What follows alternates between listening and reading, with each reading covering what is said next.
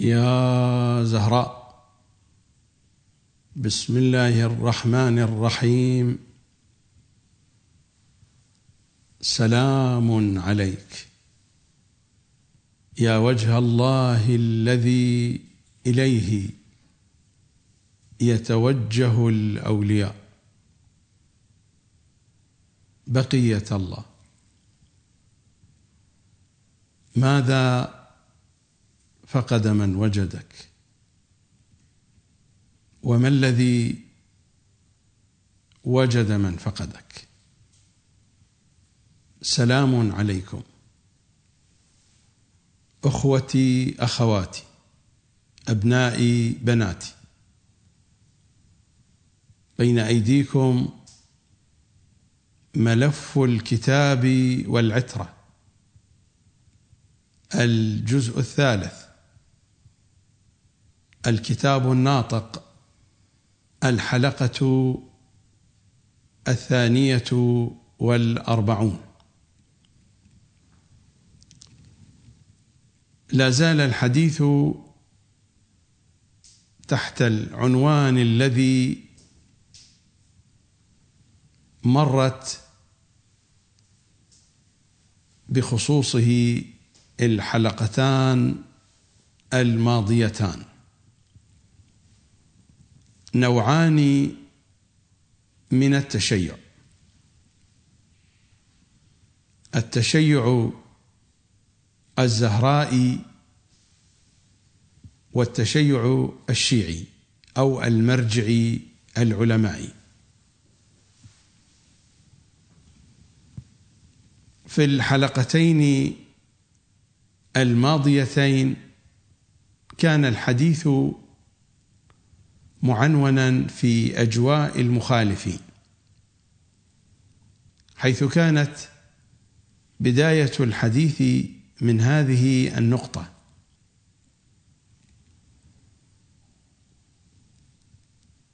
آل محمد صلوات الله وسلامه عليهم أجمعين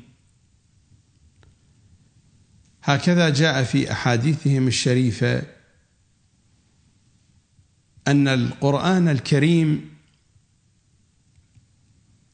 محفوظ بحفظ الله بألفاظه ومضامينه وأسراره مئة في المئة عند المعصوم صلوات الله وسلامه عليه.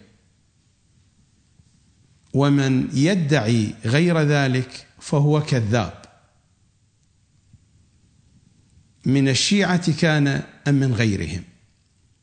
من المراجع كان أم من غيرهم؟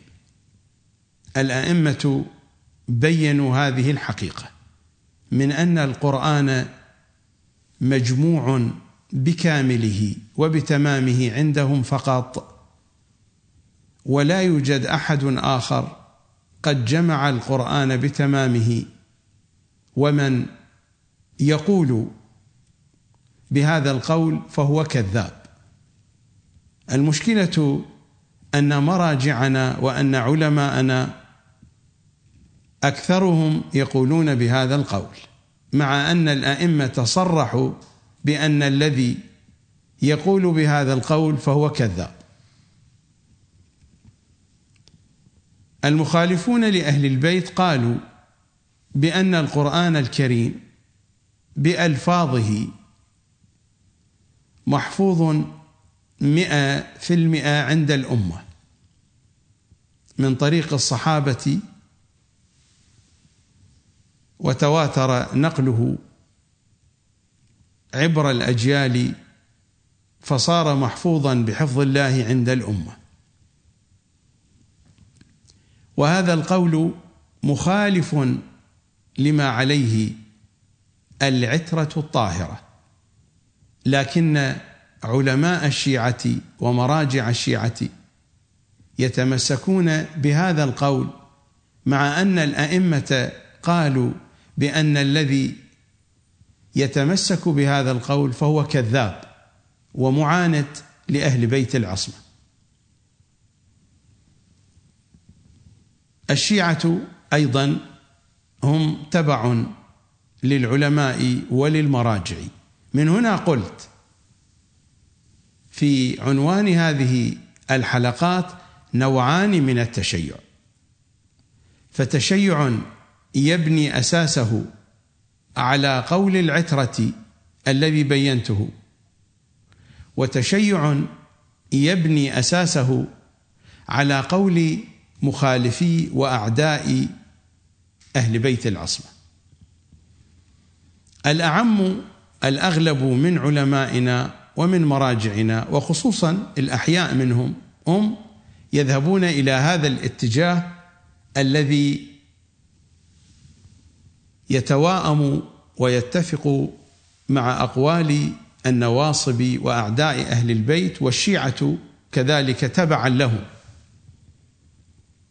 أما حديث أهل بيت العصمة فبقي مهجورا لا يقترب منه أحد وإن اقترب أحد من من أمثالي صار ضالا ومنحرفا وماسونيا وماجورا ومشبوها.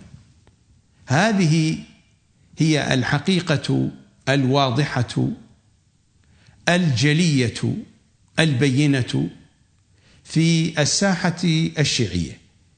في أجواء المؤسسة الدينية في أجواء المرجعية الشيعية وفي أجواء الحوزة العلمية الدينية الشيعية. كان الكلام في الحلقتين الماضيتين في بيان مظاهر التحريف والعبث بكتاب الله سبحانه وتعالى في أجواء المخالفين قطعا. لم أتناول كل المطالب لضيق الوقت ولكنني بينت الكثير والكثير من الشواهد ومن المشاهد الدالة على هذه الحقيقة. وآخر شيء كان الحديث فيه ما يرتبط بالتحريف المعنوي بتحريف معاني كتاب الله. حيث كان الحديث في معنى الأسماء التي علمها الله لآدم. وقد عرضت بين أيديكم ما جاء في كتب كبار علماء المخالفين والذين قالوا بأن الأسماء التي تعلمها آدم ولأجلها استحق الفضيلة والمنزله وبسببها سجد الملائكة كلهم أجمعون لآدم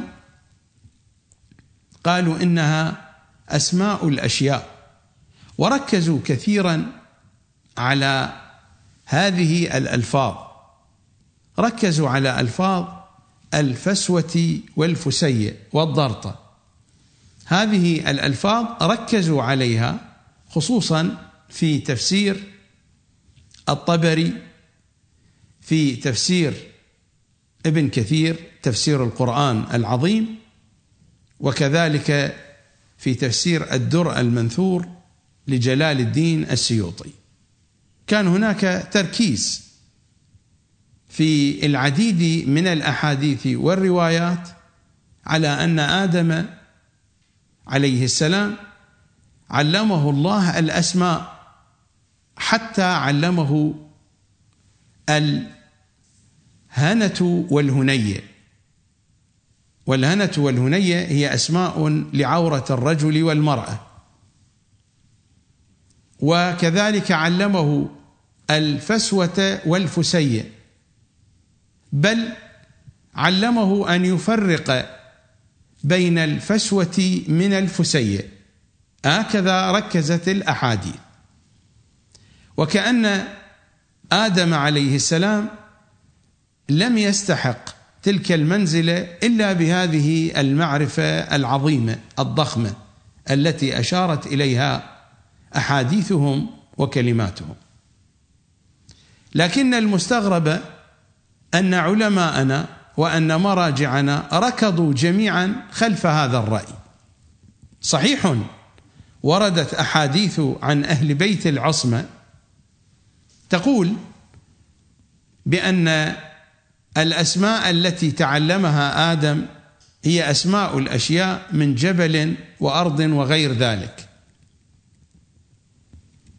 لكن الأئمة بينوا لنا بأنهم يتكلمون على أكثر من أفق وبأكثر من لسان وإنهم يجارون الحديث في كثير من الأحيان بلسان التقية أو بلسان المداراة لكن الحقائق أيضا يتحدثون عنها ويريدون منا أن نتبع الحقائق لا أن نتبع الكلام الذي يأتي بذلك النحو السطحي. لكن علماء الشيعة ومراجع الشيعة ركضوا خلف تلك الآراء السطحية وقد ذكرت الكثير من تلك المصادر. فقد جئت بتفسير التبيان للشيخ الطوسي. وكذلك بتفسير مجمع البيان للشيخ الطبرسي. وكذلك تفسير السيد عبد الله شبر التفسير المختصر الموجز. وأيضا جئت بالتفسير الكاشف للشيخ محمد جواد مغنية وتفسير الميزان للسيد الطباطبائي وكذلك تفسير السيد محمد الشيرازي تقريب الأذهان. وتفسير السيد محمد حسين فضل الله من وحي القرآن. وكذلك تفسير السيد عبد الأعلى السبزواري. وما جاء في المحاضرات التفسيرية في دروس القرآن وفي علوم القرآن للسيد محمد باقر الصدر وما أكملها على نفس المنوال السيد محمد باقر الحكيم. تناولت هذه المصادر وتبين لنا أن الجميع يركضون خلف آراء المخالفين وعلى نفس الذوق سوى أنهم لم يذكروا هذه الألفاظ التي أشرت إليها. لم يسع الوقت لإكمال الحديث. نحن إذا أردنا أن نعود إلى الكتاب الكريم فإننا نجد الكتاب الكريم ذكر لنا نحوين من الأسماء. في سورة الأعراف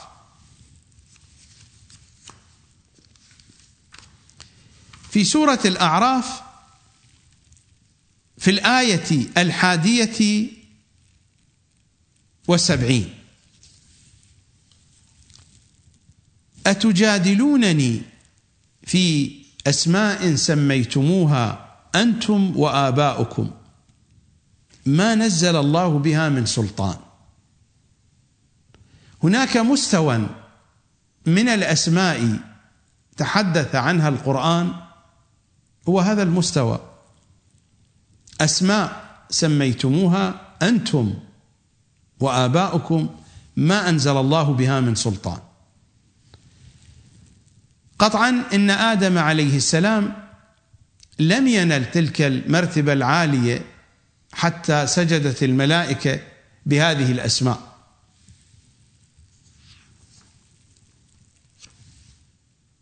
وإنما في مرتبة ثانية من الأسماء العالية. في نفس سورة الأعراف مثل ما ذكرت الآية الحادية والسبعون من سورة الأعراف. تلك الأسماء التي ما أنزل الله بها من سلطان. في الآية الثمانين بعد المئة من سورة الأعراف ولله الأسماء الحسنى فادعوه بها. هذه المرتبة العالية من الأسماء ولله الأسماء الحسنى فادعوه بها. فإن أبانا آدم حين جاء القرآن يحدثنا في الآية الحادية والثلاثين من سورة البقرة وعلم آدم الأسماء كلها إنها أشرف الأسماء التي تحدث عنها القرآن ولله الأسماء الحسنى فادعوه بها. الأسماء الحسنى هذه هي التي حدثنا عنها الكاف الشريف. إمامنا الصادق صلوات الله وسلامه عليه وهو يذكر الآية الشريفة ولله الأسماء الحسنى فادعوه بها. هذا هو الكاف الشريف الجزء الأول دار الأسوة للطباعة والنشر إيران صفحة 164 باب النوادر الحديث الرابع عن معاوية بن عمار عن أبي عبد الله عليه السلام في قول الله عز وجل ولله الأسماء الحسنى فادعوه بها ماذا قال الإمام الصادق صلوات الله عليه؟ نحن والله الأسماء الحسنى التي لا يقبل الله من العباد عملا إلا بمعرفتنا. نحن والله الأسماء الحسنى. فالأسماء التي استحق بها آدم سجود الملائكة هي الأسماء الحسنى التي هي هم صلوات الله وسلامه عليهم أجمعين. هم الأسماء الحسنى. كما قال صادقهم في رواية الكاف الشريف نحن والله الأسماء الحسنى. فتلك هي الأسماء العالية وتلك هي الأسماء الشريفة التي شرفت آدم وجعلت آدم عاليا فسجدت الملائكة لأبينا آدم على نبينا وآله وعليه أفضل الصلاة والسلام. هذه الحلقة والحلقة التي تليها إذا استطعت أن أكمل مقصودي مثل ما في الحلقتين الماضيتين كان العنوان في أجواء المخالفين.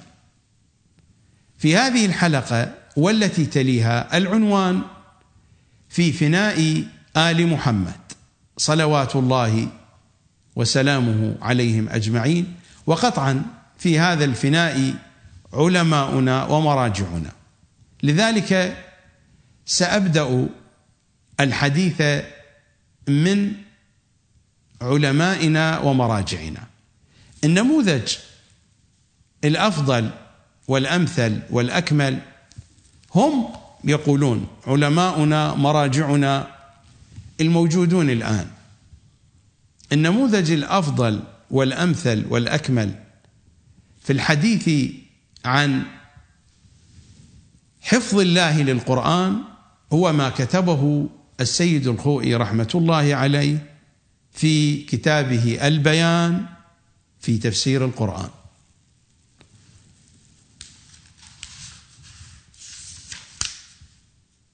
هذا هو البيان في تفسير القرآن مؤسسة إحياء آثار الإمام الخوئي الطبعة الثالثة المطبعة ستارة قم.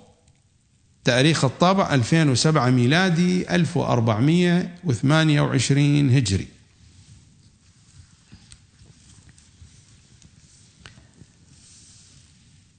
باب عنونه السيد الخوئي رحمة الله عليه صيانة القرآن من التحريف.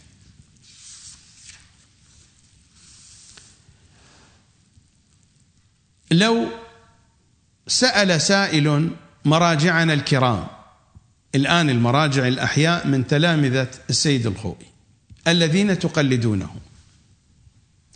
ولو سأل سائل أساتذة الحوزة العلمية في النجف الأشرف وحتى في قم المقدسة عن أفضل الكتب التي تناولت هذا الموضوع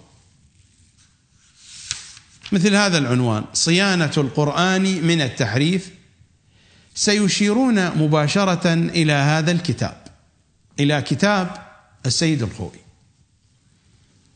بداية أقول السيد الخوئي بذل جهدا كبيرا في هذا الكتاب ولكنه بذل هذا الجهد بالضبط بشكل مضاد لما يقوله أهل البيت وبشكل موافق تماما لما يقوله أعداء أهل البيت.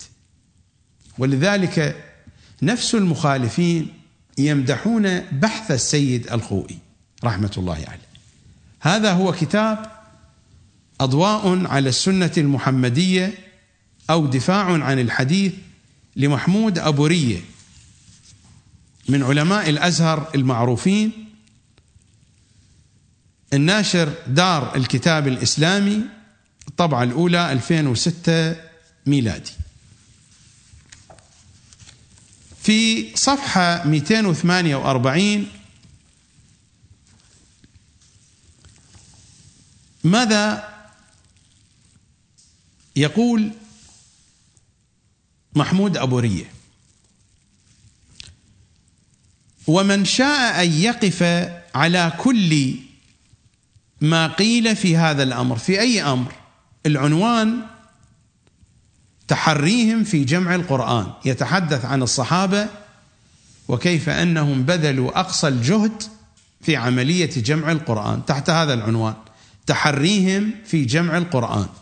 التحري يعني البحث والمتابعة. إلى أن يقول ومن شاء أن يقف على كل ما قيل في هذا الأمر فليرجع إلى كتاب الإتقان للسيوطي.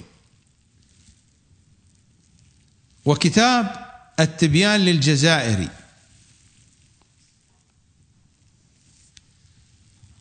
والجزء الأول من البيان في تفسير القرآن للعلامة المحقق الكبير السيد أبو القاسم الموسوي الخوئي. وهذا الكتاب يشير إلى تفسير البيان. وهذا الكتاب وهذا الكتاب وحده كاف في بيان هذا الأمر لأن مؤلفه الجليل قد درسه درسا وافيا وفصل فيه القول تفصيلا بحيث لا تجد مثله في كتاب آخر. حتى لا يجب على كل مسلم أن يقرأه ليستفيد منه علما ومعرفة. لو كان البحث الذي كتبه السيد الخوئي وفقا لمنهج أهل البيت هل كنا سنقرأ مثل هذا الكلام في كتاب محمود أبو ريه لأن هذا الكلام الذي ذكره السيد الخوئي وقد تعب فيه تعبا كثيرا وتابع الموضوع بشكل واسع لكنه في الاتجاه المعاند لأهل البيت. وسيتضح ذلك الأمر. وما جاء مذكورا في أبحاث السيد الخوئي هو الذي تتبناه المؤسسة الدينية الشيعية وهو الذي يتبناه مراجعنا الكرام الأحياء وحتى الذين توفوا. وهذه المضامين هي التي يتحدث عنها خطباء المنبر. وبرامج التفسير في الفضائيات والثقافة الشيعية. وكل ذلك كما ستلاحظون وبشكل واضح مضاد مئة في المئة للذي قاله المعصومون. ليس بدرجة تسعة وتسعين في المئة مضاد مئة في المئة لما قاله المعصومون صلوات الله وسلامه عليه لأن سيد الخوئي ولأن المراجع الأحياء الكرام الذين تقلدونهم يقولون بأن الله حفظ القرآن عند هذه الأمة. وهو كلام معارض ومناقض ومضاد لما قاله أهل البيت. لذلك لهذا الأمر لهذه الغاية هذا العالم الأزهري محمود ابو ريه يكيل الثناء يكيل الثناء والمديح للسيد الخوئي ولكتابه إلى الحد الذي يقول حتى لا يجب على كل مسلم أن يقرأه ليستفيد منه علما ومعرفة لأن السيد الخوئي قد بذل جهدا واسعا لم يبذله نفس المخالفون للدفاع عن رأيهم. فقد بذل جهدا واسعا كبيرا للدفاع عن الرأي المعاند مئة في المئة لما يقوله أهل بيت العصمة صلوات الله وسلامه عليهم أجمعين ومع ذلك فهو كلام متهافت إلى أبعد الدرجات وسترون سنقرأ هذا الكتاب وأنتم يمكنكم أن تعودوا إلى كتاب السيد الخوئي وستلاحظون التهافت والتناقض وستلاحظون السفاهة الواضحة في مواجهة حقائق أحاديث أهل البيت صلوات الله وسلامه عليهم أجمعين. وتلك هي ثقافتكم يا شيعة أهل البيت. كل ما يطرح في الفضائيات وعلى المنابر وأنتم ما تعتقدون به هو مأخوذ من هذا الكتاب وأمثاله. من كتب تلهج بالفكر المعاند لأهل بيت العصمة ويقال عنها إنها تمثل منهج أهل البيت.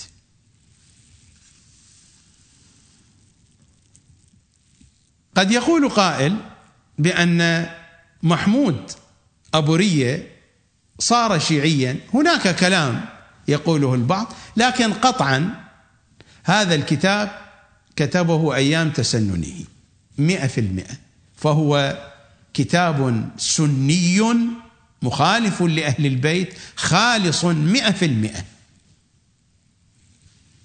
إذا ما وجدنا كلمة منصفة هنا أو هناك هذا لا يدل على أن الرجل قد خرج من جلده وقد ترك مذهبه ودينه. صحيح قرأت من نفس هذا الكتاب أنه يلوم على الصحابة أنهم ما رجعوا إلى أمير المؤمنين في جمع القرآن. كلمة منصفة. كلمة فيها شيء من الحقيقة. لكن هذا لا يعني أنه صار شيعيا. فالرجل سني بامتياز.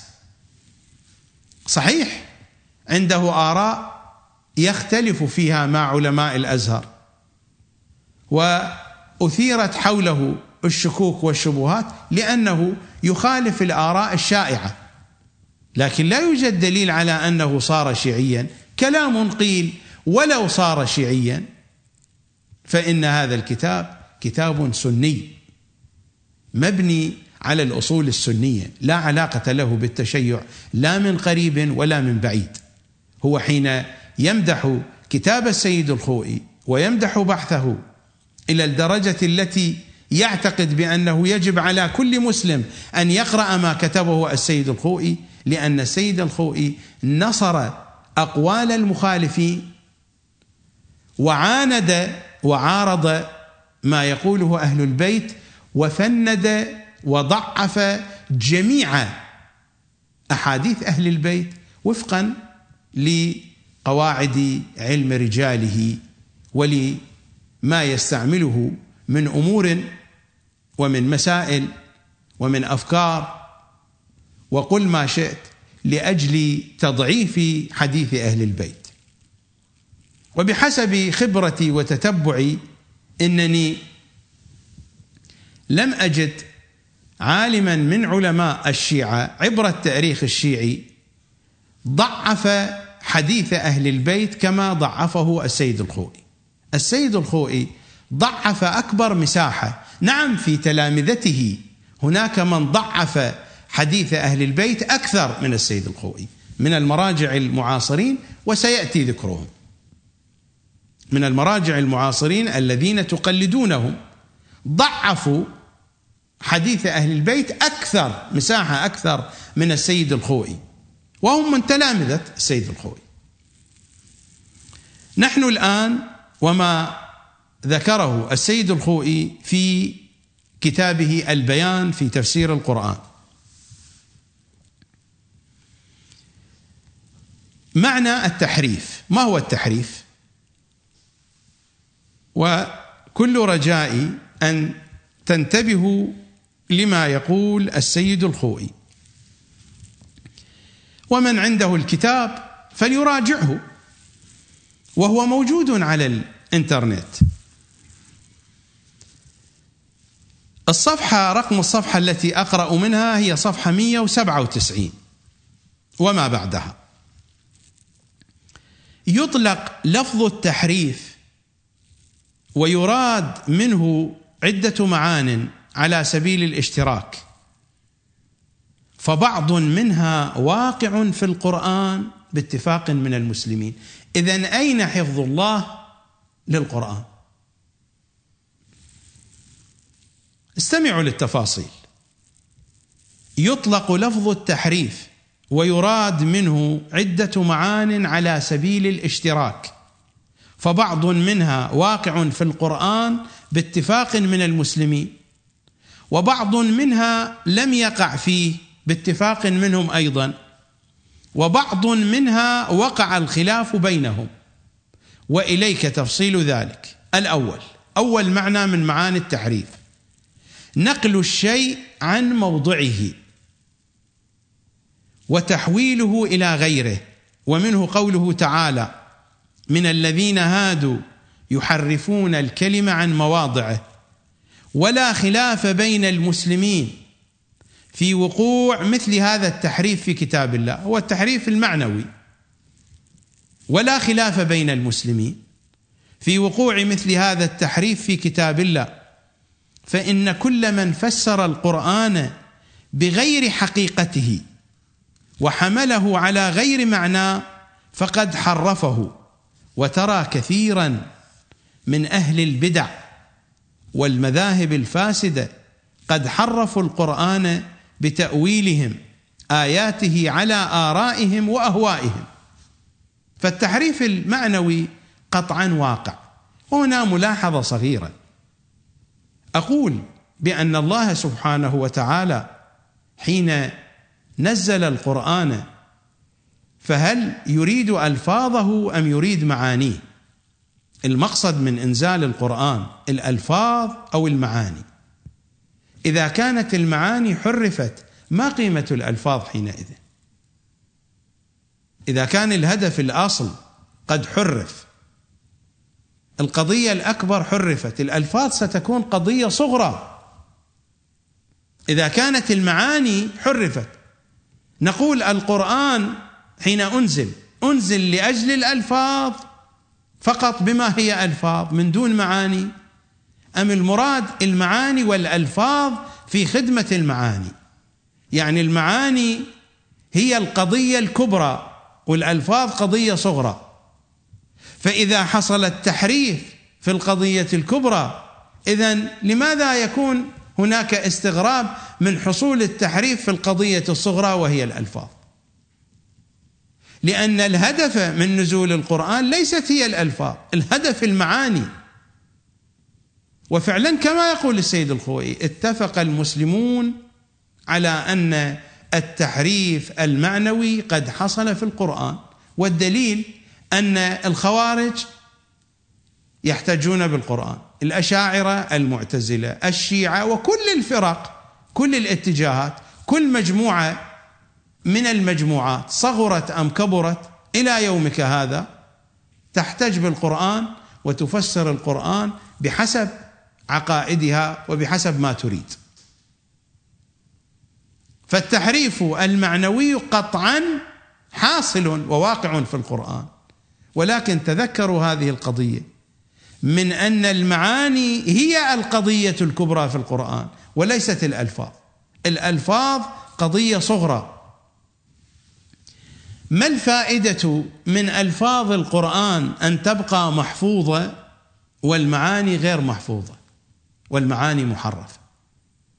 فإذا حرفت القضية الكبرى ستكون عملية تحريف القضية الصغرى أهون وأسهل. على أي حال نحن الآن نترك هذه القضية. ولكن هذا الأمر عليكم أن تزنوه بالموازين المتقدمة المنطق الرحماني والمنطق الشيطاني. المنهجية الزهرائية والمنهجية البطائنية. منهجية الأشباه. أشباه الحمير. نترك قضية التحريف المعنوي. لنذهب إلى التحريف اللفظي. ماذا يقول السيد الخوئي؟ الثاني النوع الثاني من التحريف يعني بعد التحريف المعنوي. النقص أو الزيادة في الحروف أو في الحركات مع حفظ القرآن وعدم ضياعه. وإن لم يكن متميزا في الخارج عن غيره والتحريف بهذا المعنى واقع في القرآن قطعا. اذا أين حفظ الله للقرآن؟ اذا أين حفظ الله للقرآن؟ اذا ما معنى هذا البحث؟ صيانة القرآن من التحريف. نستمر. الثاني النقص أو الزيادة في الحروف أو في الحركات مع حفظ القرآن وعدم ضياعه وإن لم يكن متميزا في الخارج عن غيره. والتحريف بهذا المعنى واقع في القرآن قطعا. فقد أثبتنا لك فيما تقدم من أبحاث الكتاب. فقد أثبتنا لك فيما تقدم عدم تواتر القراءات. ومعنى هذا أن القرآن المنزل إنما هو مطابق لإحدى القراءات وأما غيرها فهو إما زيادة في القرآن وإما نقيصة فيه. باعتبار هناك حروف زائدة أصلا هناك كلمات زائدة في القراءات. كلمات زائدة كلمات ناقصة موجود هذا في القراءات. الثالث المعنى الثالث من معاني التحريف النقص أو الزيادة بكلمة أو كلمتين مع التحفظ على نفس القرآن المنزل. بالله عليكم هذا يقال له قرآن محفوظ من قبل الله.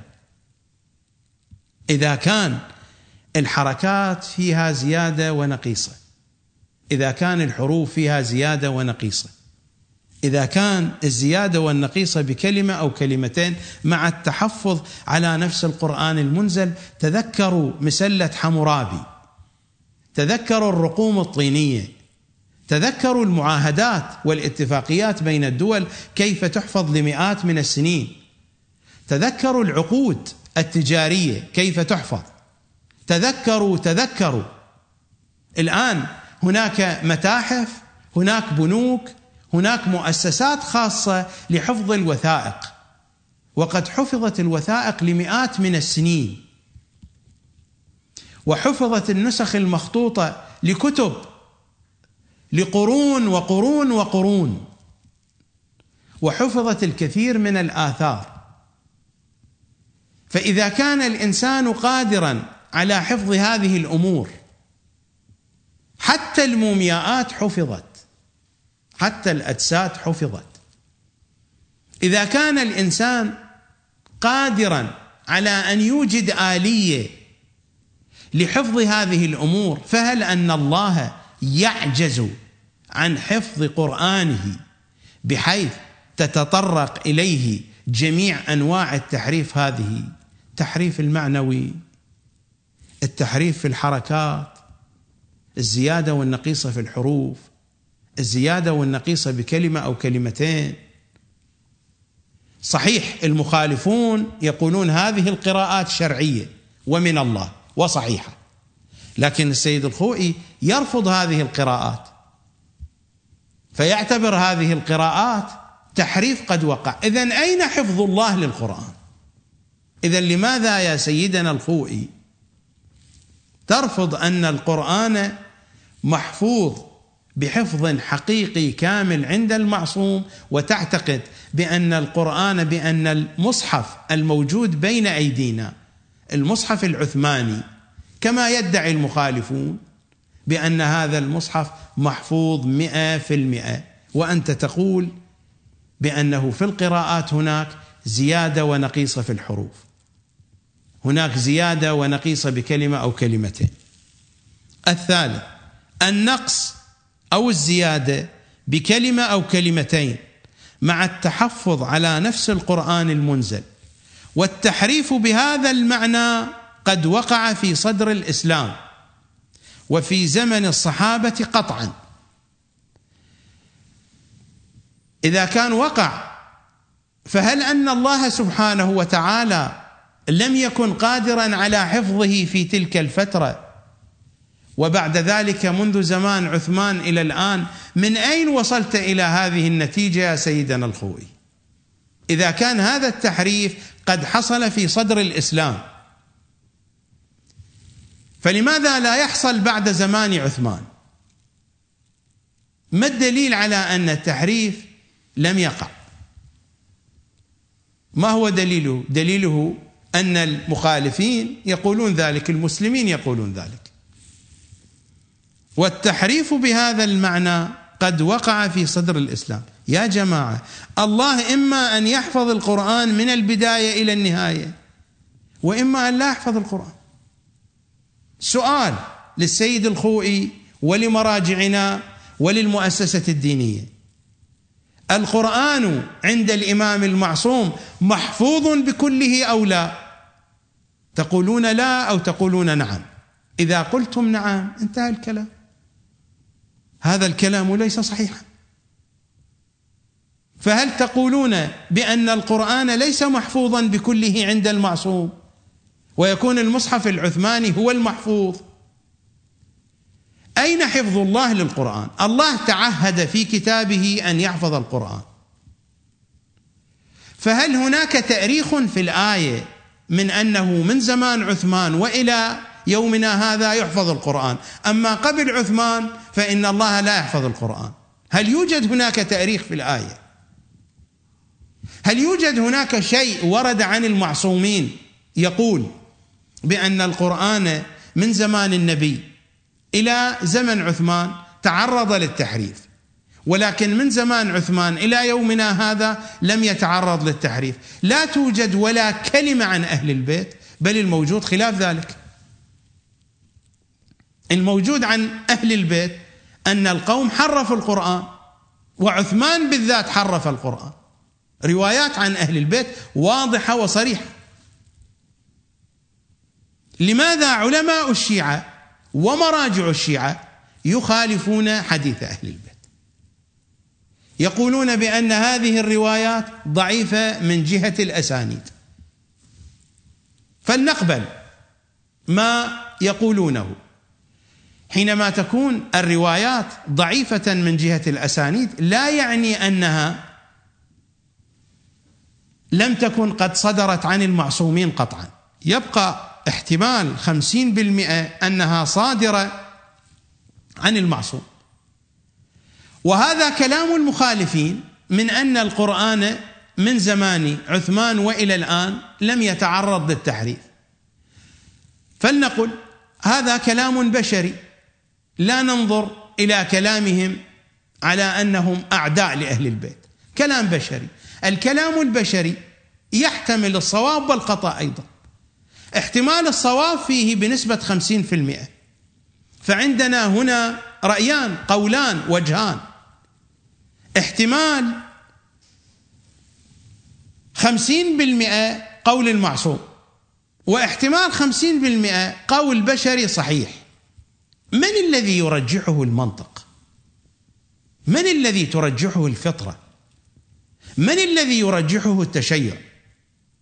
لو كانت القضية فقط بهذا الحد بهذا المستوى قطعا سنذهب إلى الجهة التي يحتمل فيها بنسبة خمسين في المئة قول المعصوم. ونترك القول البشري الذي يحتمل فيه الصواب بنسبة خمسين في المئة. لماذا يركض مراجعنا وعلماؤنا وراء أعداء أهل البيت؟ لا أدري. ولماذا يعادون حديث أهل البيت؟ لا أدري.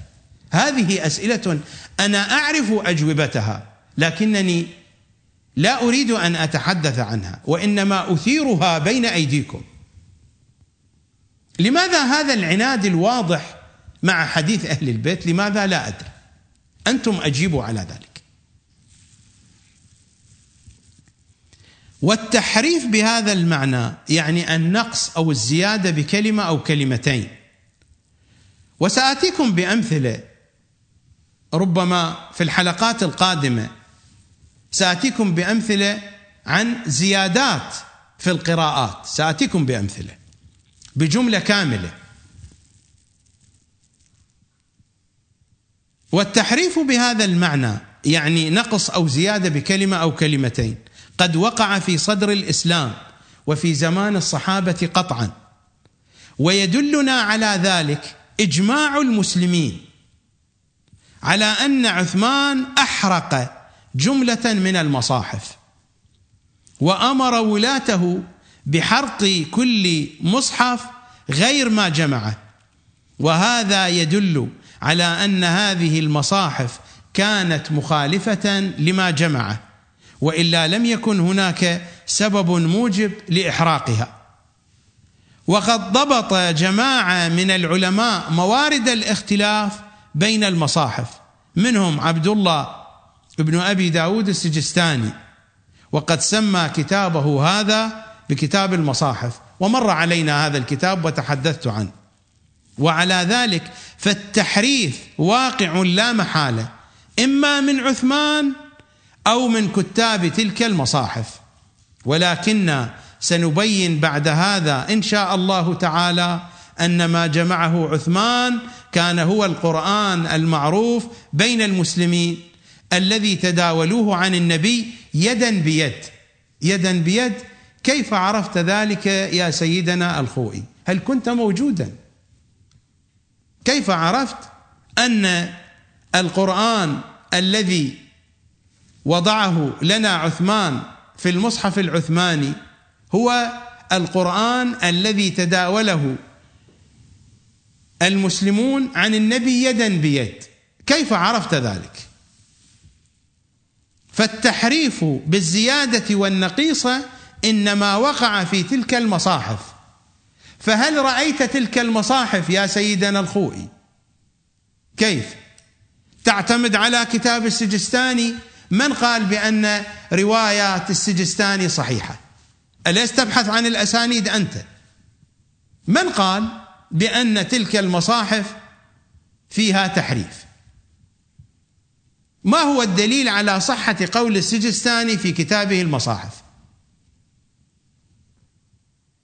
أنت لا تمتلك دليلا لأنك تعتمد على الأسانيد. فما هو السند الصحيح لروايات السجستاني في كتابه المصاحف؟ فالتحريف بالزيادة والنقيصة إنما وقع في تلك المصاحف التي انقطعت بعد عهد عثمان. هذه المصاحف أتعلمون هي موجودة إلى يومنا هذا. موجودة موجودة في مصر نسخ منها. وموجودة في السعودية نسخ منها. في المكتبات الخاصة بالمؤسسات الدينية.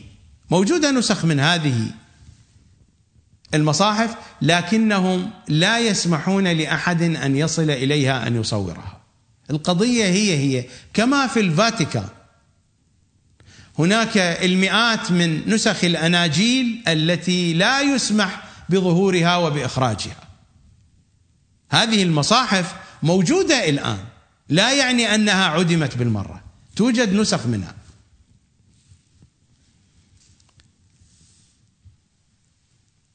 فالتحريف بالزيادة والنقيصة إنما وقع في تلك المصاحف التي انقطعت بعد عهد عثمان. وأما القرآن الموجود فليس فيه زيادة ولا نقيصة بفضل عثمان قطعا.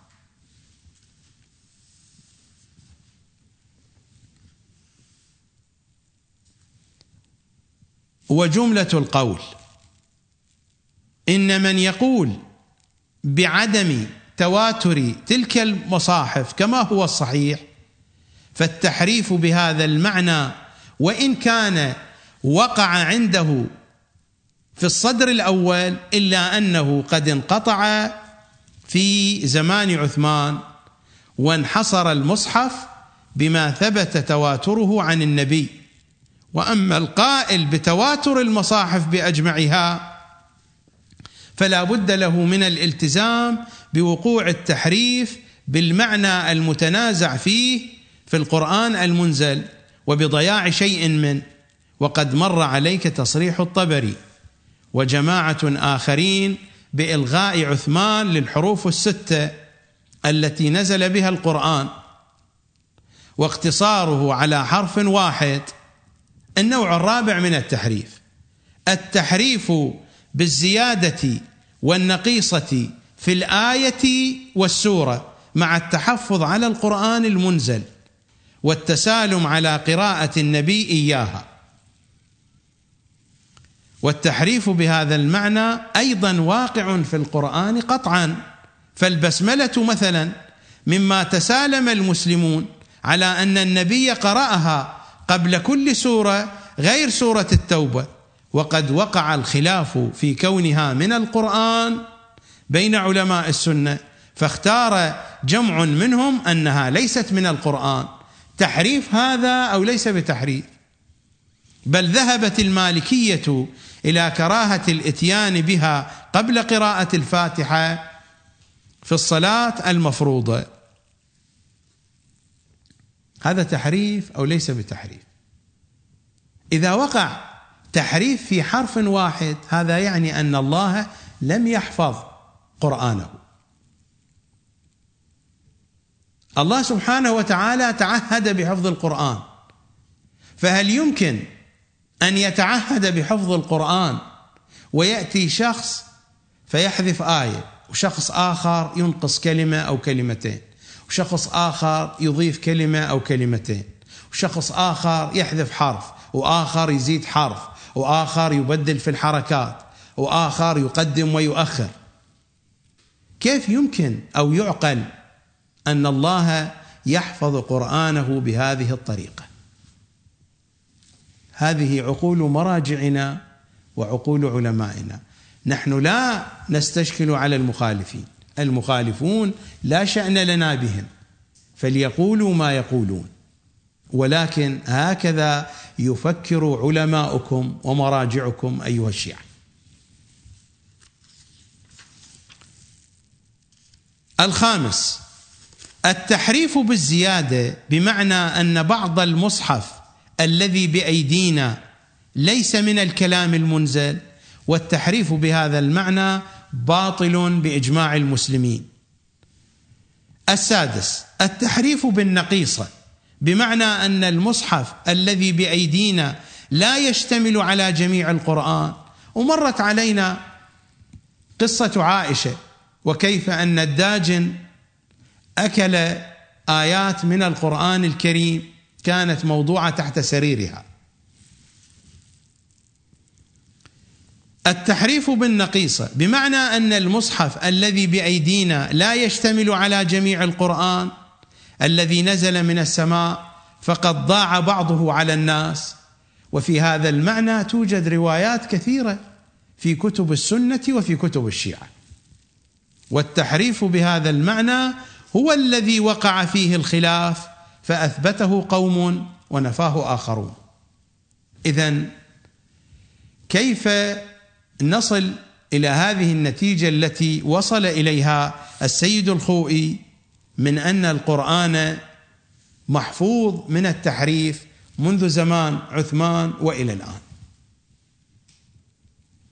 هو السيد الخوئي يعتقد بأن القراءات ليست صحيحة والقراءات واقع حال موجود المصاحف تطبع وأنا أريتكم مجموعة من المصاحف مطبوعة وفقا لتلك القراءات. ألم أحضر هنا مجموعة عديدة وكثيرة من المصاحف كل مصحف مطبوع وفقا لقراءة فكيف لم يكن التحريف قد وقع؟ السيد الخوئي عنده بحث في هذا الكتاب يثبت بأن القراءات السبعة ليست صحيحة لم ترد عن النبي. هذه القراءات موجودة الآن يقرأ بها أو لا؟ وحتى السيد الخوئي يفتي بها أنه يقرأ بها في الصلوات يقرأ بها في الصلوات لفهم خاطئ لما جاء عن المعصومين من أن القراءة الجائزة أن نقرأ القرآن كما يقرأه الناس. والأئمة لم يتحدثوا عن القراءات السبعة وعن القراءات الكثيرة. وإنما تحدثوا عن القراءة الشائعة الموجودة الآن في المصحف.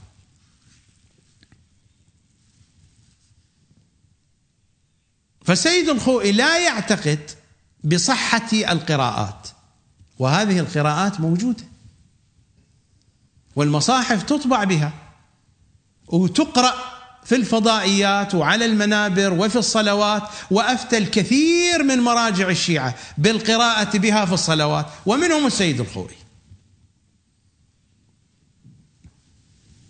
فكيف أن التحريف ليس واقعا في القرآن؟ كيف يكون هذا الكلام؟ اذا لماذا تعاندون حديث أهل البيت؟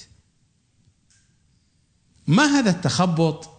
وهذا التهافت ولا غرابة أن الذي يعاند أهل البيت ويعاند منطق أهل البيت إلى اين يذهب؟ يذهب إلى التخافت ويذهب إلى سخافة القول وإلى سفاهة الرأي وهذا شيء طبيعي طبيعي جدا لأن الصواب مع أهل البيت ولأن الرشاد في مخالفة النواصب. وهؤلاء مراجعنا يركضون وراء النواصب. نذهب إلى فاصل وأعود إليكم بعد الفاصل.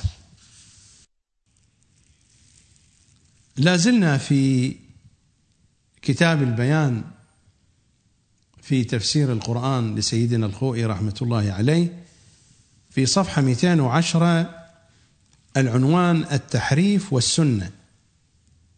الدليل الثالث الدليل على صيانة القرآن من التحريف عند الأمة. الدليل الثالث أخبار الثقلين اللذين خلفهما النبي في أمته وأخبر أنهما لن يفترقا حتى يردا عليه الحوض وأمر الأمة بالتمسك بهما. وهما الكتاب والعترة. وهذه الأخبار متضافرة من طرق الفريقين. والاستدلال بها على عدم التحريف في الكتاب يكون من ناحيتين. الناحية الأولى إن القول بالتحريف يستلزم عدم وجوب التمسك بالكتاب المنزل لضياعه على الأمة بسبب وقوع التحريف. ولكن وجوب التمسك بالكتاب باق إلى يوم القيامة لصريح أخبار الثقلين فيكون القول بالتحريف باطلا جزما. وهذا كلام للجدل فقط. أهل البيت صلوات الله وسلامه عليهم أجمعين منهجيتهم سأوضحها. إن تمكنت في هذه الحلقة أو في الحلقة القادمة. فحتى مع وقوع التحريف اللفظي فإننا نتمسك بالكتاب وهو حجة علينا. وسيأتي تفصيل ذلك عن الأئمة صلوات الله وسلامه عليهم أجمعين. فهذا الكلام ليس دقيقا وأيضا يمكن أن نفرع عليه. إذا لماذا أنت يا سيدنا الخوئي حينما تأتي إلى حديث العترة تنزل جام غضبك على هذا الحديث فتمزقه تمزيقا. فإذا كان الكتاب مصانا بسبب حديث الثقلين فلا بد أن حديث العترة يبقى مصانا أيضا بنفس هذا الدليل.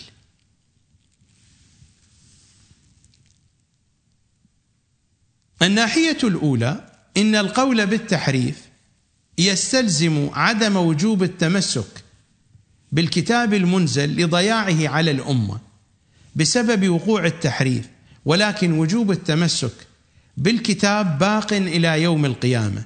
باعتبار أن الأحاديث ماذا قالت أحاديث الثقلين؟ حتى يرد علي الحوض.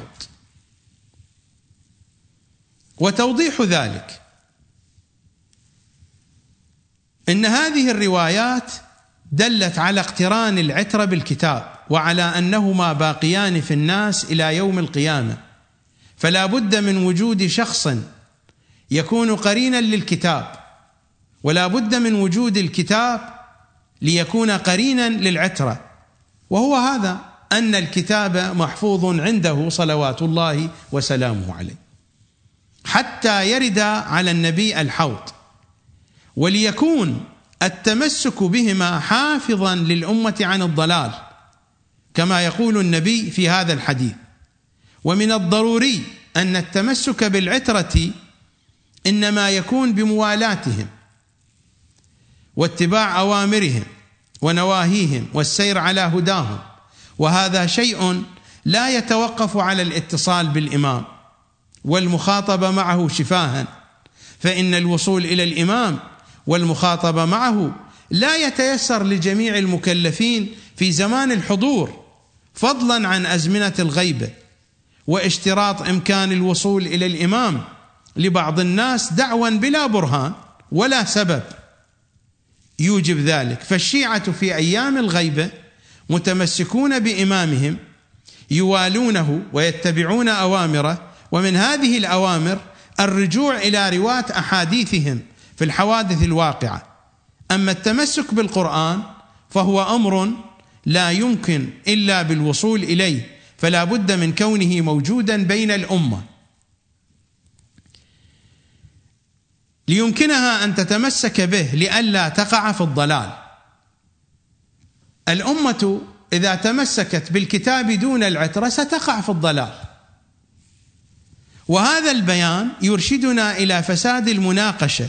بأن القرآن محفوظ وموجود عند الإمام الغائب فإن وجوده الواقعي لا يكفي لتمسك الأمة به.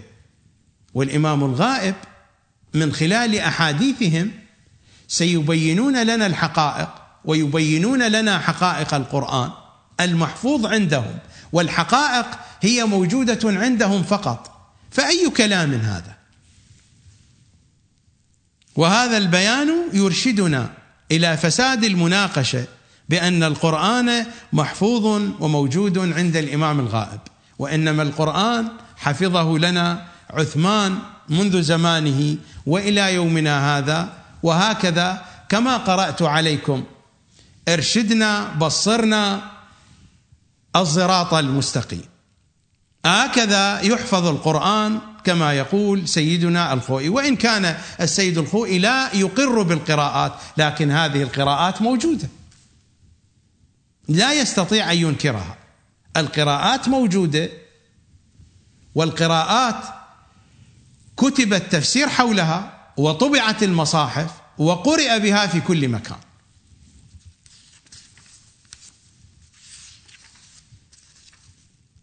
إلى أن يقول السيد الخوئي في صفحة 215 دعوى وقوع التحريف من الخلفاء. أن القائل بالتحريف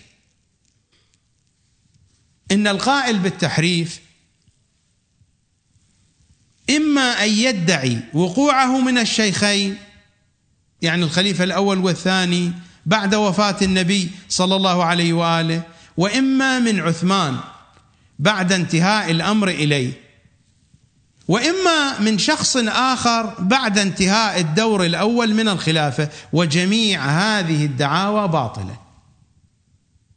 وبعد ذلك يفصل في القول لا مجال والوقت يجري سريعا لقراءة كل الكلام. لكن كما يقال المكتوب يقرأ من عنوانه كلام واضح.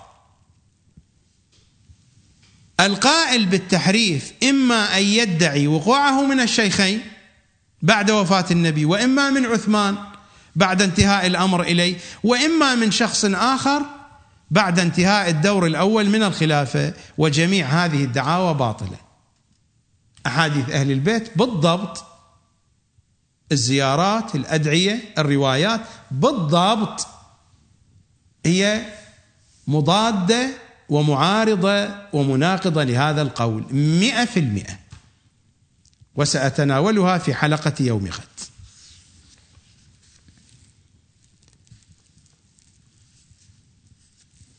صفحة 256 ولو سلمنا أن جامع القرآن هو أبو بكر في أيام خلافته فلا ينبغي الشك في أن كيفية الجمع المذكورة في الروايات المتقدمة مكذوبة.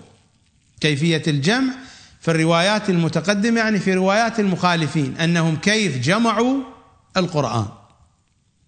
وإن جمع القرآن كان مستندا إلى التواتر بين المسلمين. وهنا يدافع عن الطريقة التي وصل بها القرآن من قبل أبي بكر. هم هم المخالفون ذكروا روايات. هو يرفض روايات المخالفين ويقول بأن أبا بكر ما جمع القرآن بهذه الطريقة وإنما جمع القرآن بطريقة أخرى من طريق التواتر قضية قطعية.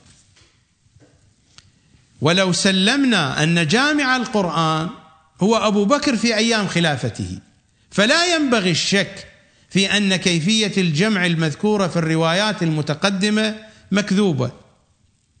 هذه أن عمر جلس على الباب ومعه زيد بن ثابت وإلى آخره على باب المسجد. وإن جمع القرآن كان مستندا إلى التواتر بين المسلمين. غاية الأمر أن الجامع قد دون في المصحف ما كان محفوظا في الصدور على نحو التواتر. يعني هو من عنده يختلق طريقة جديدة صحيحة جمع بها أبو بكر دفاعا عن المصحف الذي جمعه أبو بكر. وهذا هم أنفسهم المخالفون لا يقولون به. ولكن هذا تبرع على سبيل الخيرية من قبل سيدنا الخوئي للمخالفين. ومن هنا قلت لكم كيف أن محمود أبو رية يقول يجب على كل مسلم أن يقرأ هذا الكلام. يقرأ هذا الكلام لأنه دفاع عن أعداء أهل البيت. واضح الكلام. سيخرج لكم من يرقع ما يرقع. أنا لا شأن لي بالترقيعات. أنا ما عندي مشكلة لا مع السيد الخوئي ولا مع المرقعين ولا مع الراكضين وراء النواصب. أنا أريد أن أبين لكم الحقائق. كيف أن ثقافتكم تستند إلى فكر معادي ومعارض ومناقض لآل محمد. هذا هو الذي أريد أن أبينه. وإن جمع القرآن كان مستندا إلى التواتر بين المسلمين. غاية الأمر هل كنت موجودا يا سيدنا الخوئي؟ كلا. هل عندك رواية عن أهل البيت في ذلك؟ كلا. هل أن المخالفين قالوا ذلك؟ كلا. من أين جئت بهذا الكلام؟ هذا من عنده هذا من جاب الصفحه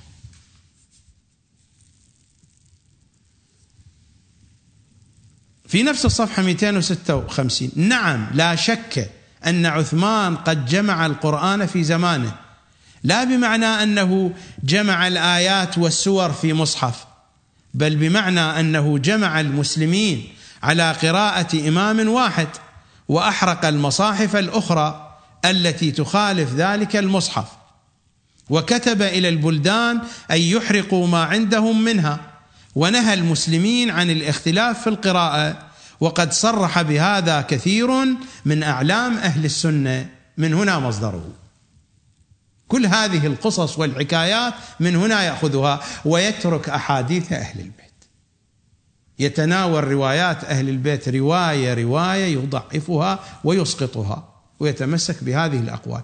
فهو إما أن يتمسك بأقوال أهل السنة وإما أن يقترح من عنده آراء لا وردت عن أهل البيت ولا من السنة ولا هو كان شاهدا عليها من عنده لأجل أن يكمل الصورة. أي علم هذا؟ أي تحقيق هذا؟ وافرحوا يا شيعة أهل البيت بثقافة وعقائد مراجعكم. إلى صفحة 257 ومما ذكرنا قد تبين للقارئ أن حديث تحريف القرآن حديث خرافة وخيال. روايات أهل البيت صارت خرافة. كلام المعصومين صار خرافة.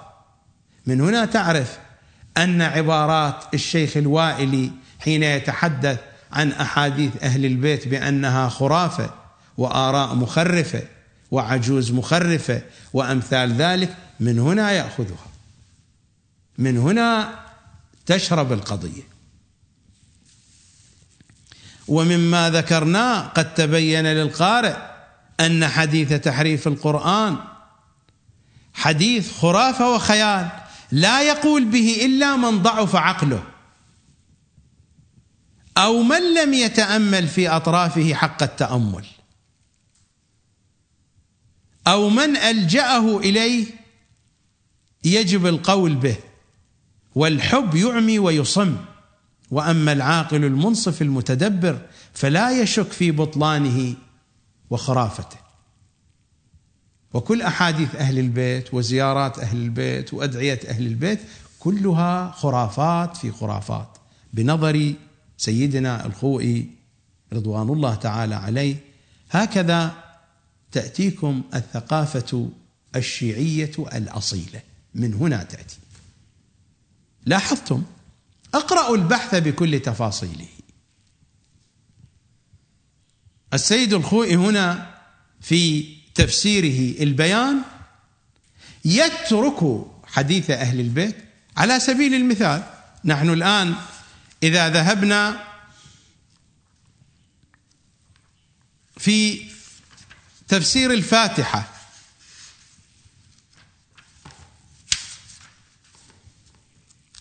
في تفسير الفاتحة في صفحة 421 422 ينقل رواية عن تفسير البرهان ويبدو أن السيد الخوئي لم يكن ملتفتا إلى أن هذه الرواية أساسا هي من تفسير إمامنا العسكري الذي يحكم عليه بأنه تفسير موضوع بالكامل ولكنه لم يلتفت.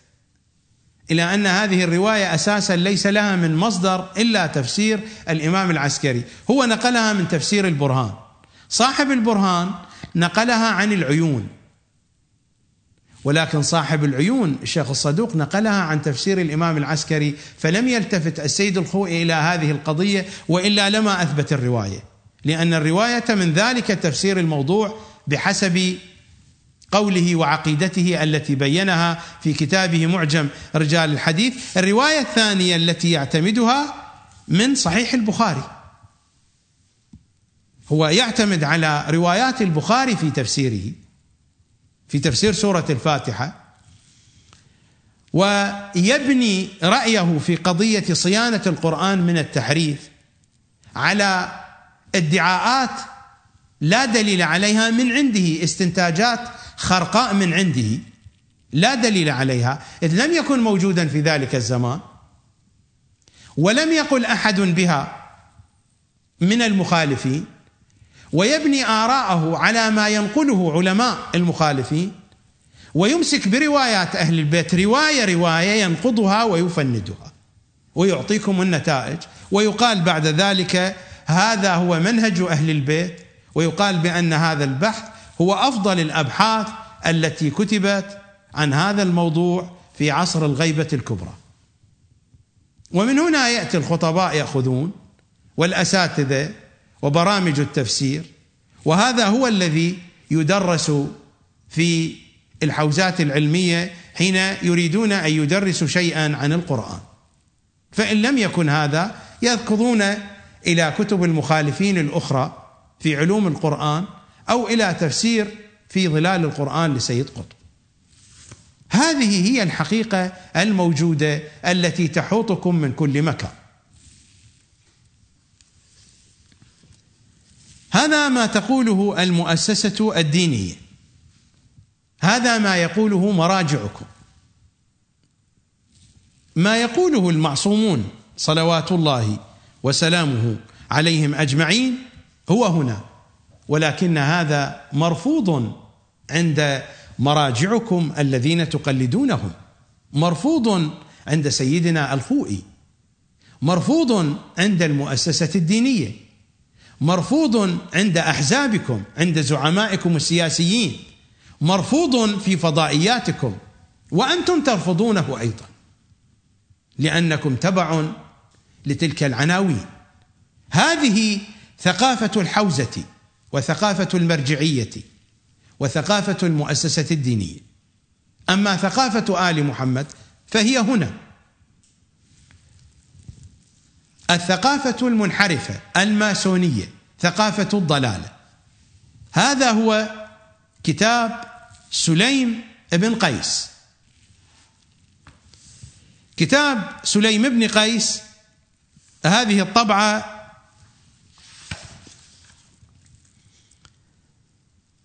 نشر الهادي قم إيران الطبعة الأولى 1415 هجري قمري.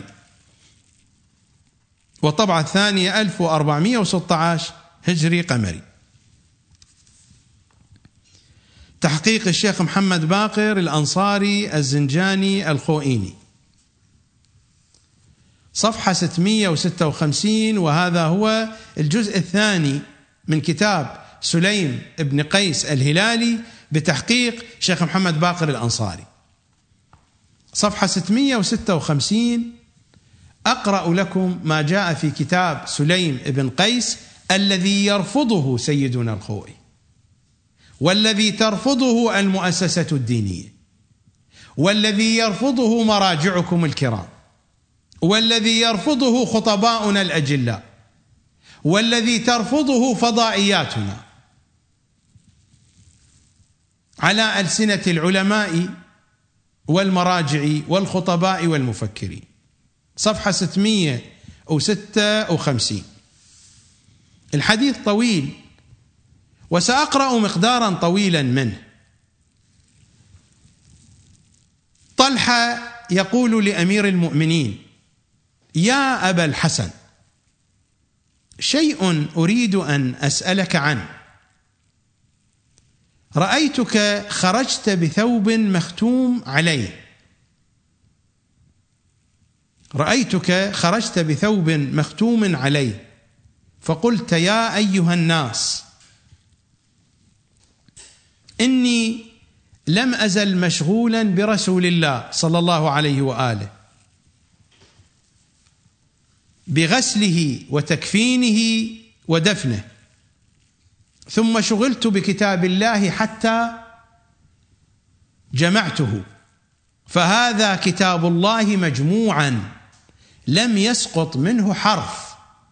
الإمام هنا يقول لم يسقط منه حرف.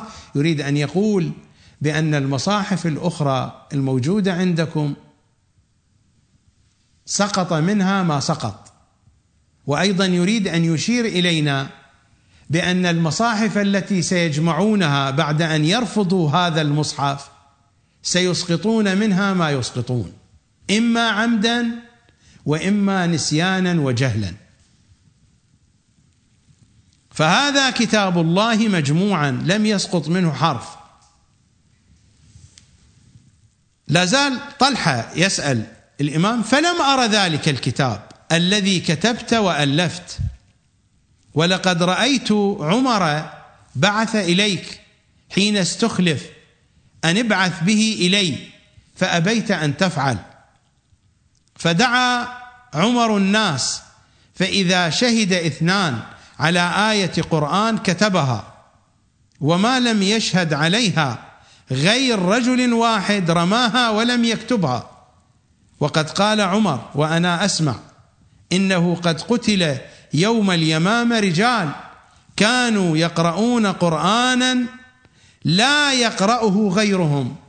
فذهب وقد جاءت شاة إلى صحيفه وكتاب عمر يكتبون فأكلتها وذهب ما فيها. هناك شاة أكلت صحيفة أثناء ما كانوا يجمعون القرآن. وقد جاءت شاة إلى صحيفة وكتاب عمر يكتبون فأكلتها وذهب ما فيها. والكاتب يومئذ عثمان فما تقولون؟ وسمعت عمر يقول وأصحابه الذين ألفوا ما كتبوا على عهد عثمان إن الأحزاب يعني سورة الأحزاب كانت تعدل سورة البقرة والنور ستون ومائه آية والحجرات تسعون آية. فما هذا وما يمنعك يرحمك الله أن تخرج إليهم؟ ما قد ألفت للناس. وقد شهدت عثمان حين أخذ ما ألف عمر فجمع له الكتاب وحمل الناس على قراءة واحدة ومزق مصحف أبي بن كعب. وقد مر الكلام بأن قراءة أبي مرضية أكثر من غيرها عند أهل البيت. لذلك عثمان مزق مصحفه وأحرقه. ومزق مصحف أبي بن كعب. كيف مزقوها؟ مزقوها بالسيوف. وسيأتي الكلام عن هذا الموضوع أيضا. ومزق مصحف أبي بن كعب وابن مسعود عبد الله بن مسعود وأحرقهما بالنار. فما هذا؟ فقال أمير المؤمنين عليه السلام يا طلحة إن كل آية أنزلها الله في كتابه على محمد صلى الله عليه وآله عندي بإملاء رسول الله صلى الله عليه وآله وخطي بيدي وتأويل كل آية أنزلها الله على محمد صلى الله عليه وآله وكل حلال أو حرام أو حد أو حكم أو أي شيء تحتاج إليه الأمة إلى يوم القيامة. عندي مكتوب بإملاء رسول الله وخط يدي حتى أرش الخدش. الخدش يعني هذه الجراحة الصغيرة والأرش يعني أرش الخدش يعني الدية الدية التي تدفع. قال طلحة كل شيء من صغير أو كبير أو خاص أو عام كان أو يكون إلى يوم القيامة فهو مكتوب عندك؟ قال نعم. وسوى ذلك أن رسول الله صلى الله عليه وآله أسر إلي في مرضه مفتاح ألف باب من العلم. يفتح. أسر إلي في مرضه مفتاح ألف باب من العلم. يفتح. كل باب ألف باب. ولو أن الأمة منذ قبض الله نبيه اتبعوني وأطاعوني لأكلوا من فوقهم ومن تحت أرجلهم رغدا إلى يوم القيامة. يا طلحة ألست قد شهدت رسول الله صلى الله عليه وآله حين دعا بالكتف؟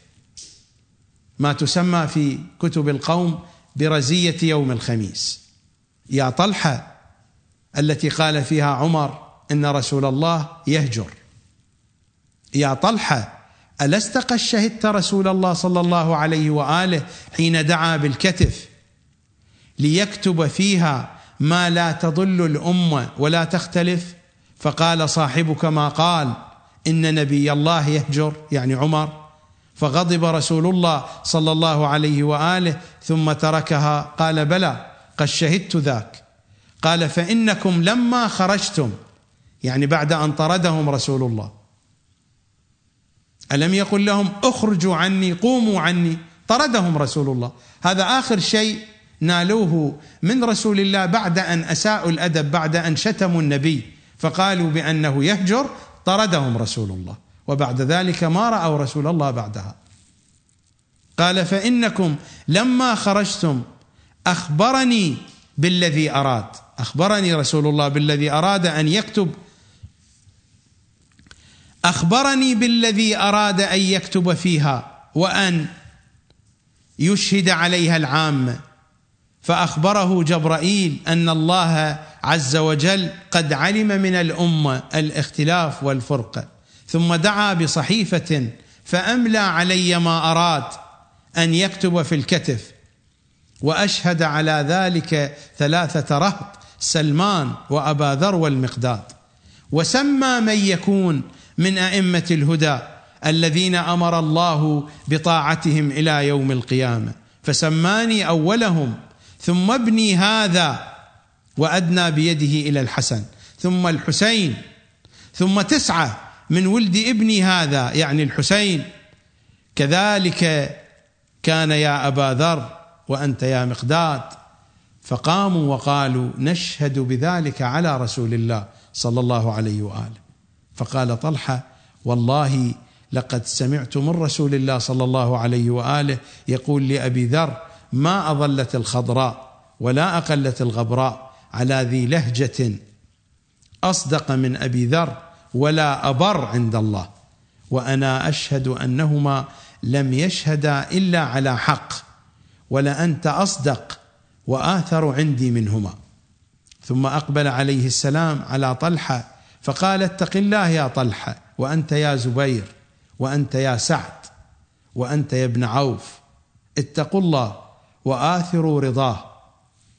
هذا الكلام أين؟ هذا الكلام في الشورى.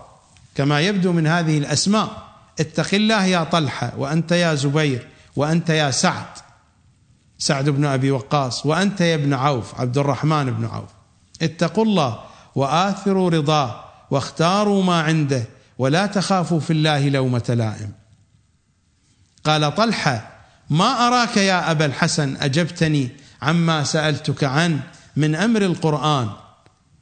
ألا تظهره للناس؟ قال عليه السلام يا طلحة عمدا كففت عن جوابك. قال فأخبرني عما كتب عمر وعثمان. أقرآن كله أم فيه ما ليس بقرآن؟ قال عليه السلام بل هو قرآن كله. إن أخذتم بما فيه نجوتم من النار ودخلتم الجنة فإن فيه حجتنا وبيان أمرنا وحقنا وفرض طاعتنا فقال طلحه حسبي أما إذا كان قرآنا فحسبي. لكنه كان ناقصا. الروايات والأحاديث الأخرى ستبين. ثم قال طلحه فأخبرني عما في يديك من القرآن وتأويله وعلم الحلال والحرام إلى من تدفعه ومن صاحبه بعدك. قال عليه السلام إلى الذي أمرني رسول الله صلى الله عليه وآله أن أدفعه إليه. قال من هو؟ قال وصيي وأولى الناس بالناس بعدي ابني هذا الحسن. ثم يدفعه ابني الحسن عند موته إلى ابني هذا الحسين. ثم يصير إلى واحد بعد واحد من ولد الحسين حتى يرد آخرهم على رسول الله صلى الله عليه وآله حوضه. وهم مع القرآن والقرآن معهم. لا يفارقونه ولا يفارقه. نذهب إلى فاصل وأعود إليكم بعد ذلك. الروايات والأحاديث عن أهل بيت العصمة صلوات الله وسلامه عليهم أجمعين في هذا الموضوع في موضوع أن القرآن قد حفظه الله سبحانه وتعالى بألفاظه ومضامينه وأسراره عند المعصوم صلوات الله وسلامه عليه. وكذلك ما جاء عنهم صلوات الله عليهم من أن المسلمين من أن المخالفين لهم قد حرفوا القرآن من جهتين من جهة جهلهم فهم جهال لم يكونوا على علم كامل بما نزل على رسول الله. ومن جهة ثانية حرفوا ما حرفوا من آيات الكتاب الكريم عمدا وقصدا. وهذا ما سنأتي على ذكر تفاصيله في الحلقة القادمة. لكن هذا نموذج من النماذج التي تحدثت عن أجواء جمع الكتاب عن أجواء تأليف الكتاب وكيف أن القوم ألفوا الكتاب. وجاء في جملة المضامين تلك الشاة التي أكلت صحيفة من الصحائف الموجودة عندهم وهم يكتبون وما عندهم نسخة أخرى منها. وهذا ما هو بغريب فقد مر الكلام عن عائشة. إذا كان هذا الكلام يستغرب لأنه من كتاب سليم ابن قيس ويستغربه الشيعة ويشكك فيه السيد الخوئي وغيره من مراجعنا الكرام. فإن الحديث عن عائشة قد مر وأنا كنت متعمدا حين قرأته في الحلقة السابقة لأنني كنت عارفا بأنني سأقرأ هذا النص. فمر علينا النص عن عائشة من أن الداجن قد أكل تلك الصحيفة التي وردت فيها آيات من الكتاب الكريم وكانت موجودة تحت سرير عائشة.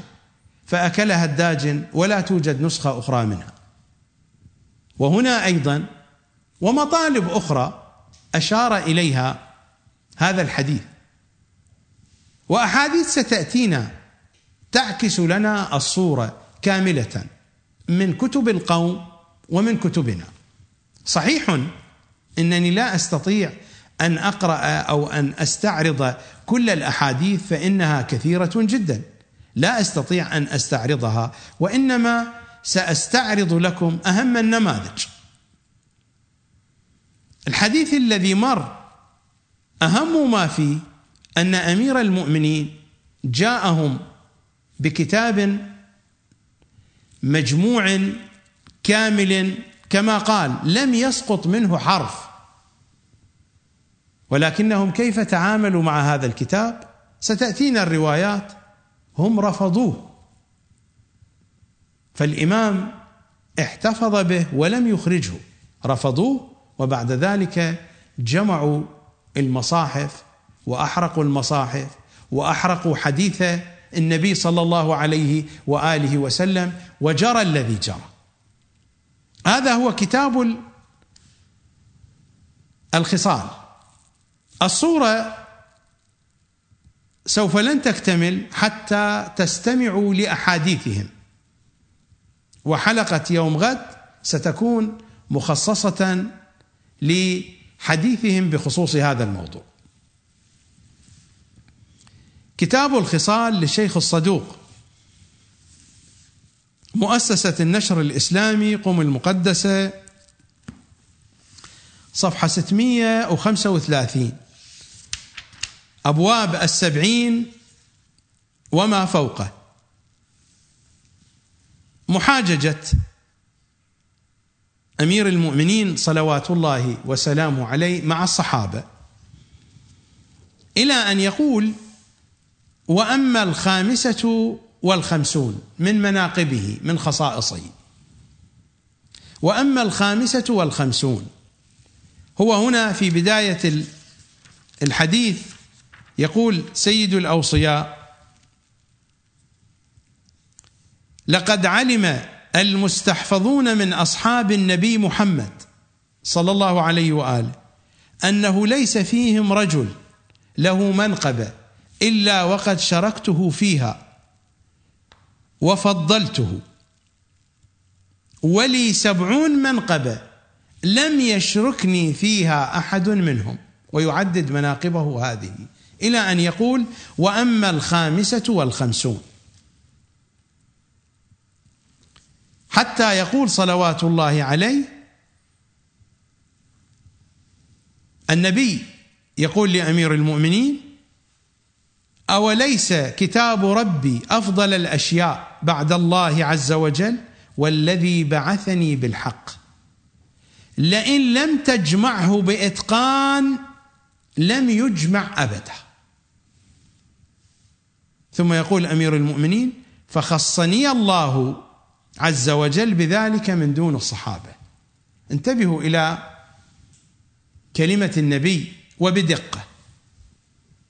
والذي بعثني بالحق لئن لم تجمعه بإتقان لم يجمع أبدا. الإمام هنا ينقل لنا كلام النبي. النبي يقسم والذي بعثني بالحق. الخطاب مع أمير المؤمنين. قطعا لا يحتاج النبي إلى يمين أو إلى قسم فيما بينه وبين أمير المؤمنين. الكلام موجه إلينا. النبي يريد هذا الكلام أن يصل إلينا. والذي بعثني بالحق لئن لم تجمعه بإتقان. وهنا النبي صلى الله عليه وآله يشير إلى الإتقان. وأي إتقان؟ إتقان معصوم. إتقان من سيد الأوصياء. هذا ما هو إتقان مني أو منك. لئن لم تجمعه بإتقان لم يجمع أبدا. هذا كلام النبي الأعظم صلى الله عليه وآله وسلم. هذه عبارة بإتقان. لماذا قالها النبي؟ هل أن أمير المؤمنين حين يجمع القرآن لا يجمعه بإتقان؟ لأن النبي عالم بأن القوم سيجمعون القرآن وإنهم سيجمعونه بجهل ومن دون إتقان. وإلا أن يجلس عمر بن الخطاب وزيد بن ثابت على باب المسجد بحسب رواياتهم. يطلبون من الناس أن يأتوهم بالآيات ويقيموا الشهود على ذلك. أهكذا ينقل العلم وهكذا تنقل الحقائق. ثم عثمان يجمع المصاحف المختلفة وربما يكون في مصحف ابن مسعود شيء هو الأفضل وهو الأدق. ويوجد في مصحف أبي وهكذا في بقية المصاحف.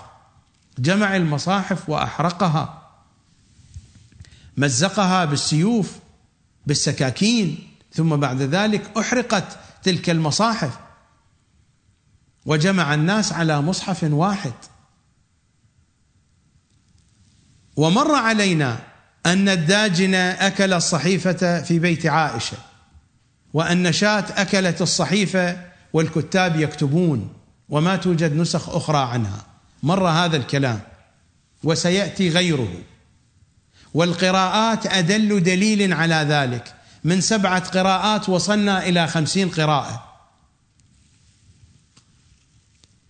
والأخطاء الإملائية والنحوية الموجودة في الخط العثماني الموجود الآن بيننا واضحة جدا ومرت الأمثلة والشواهد على ذلك.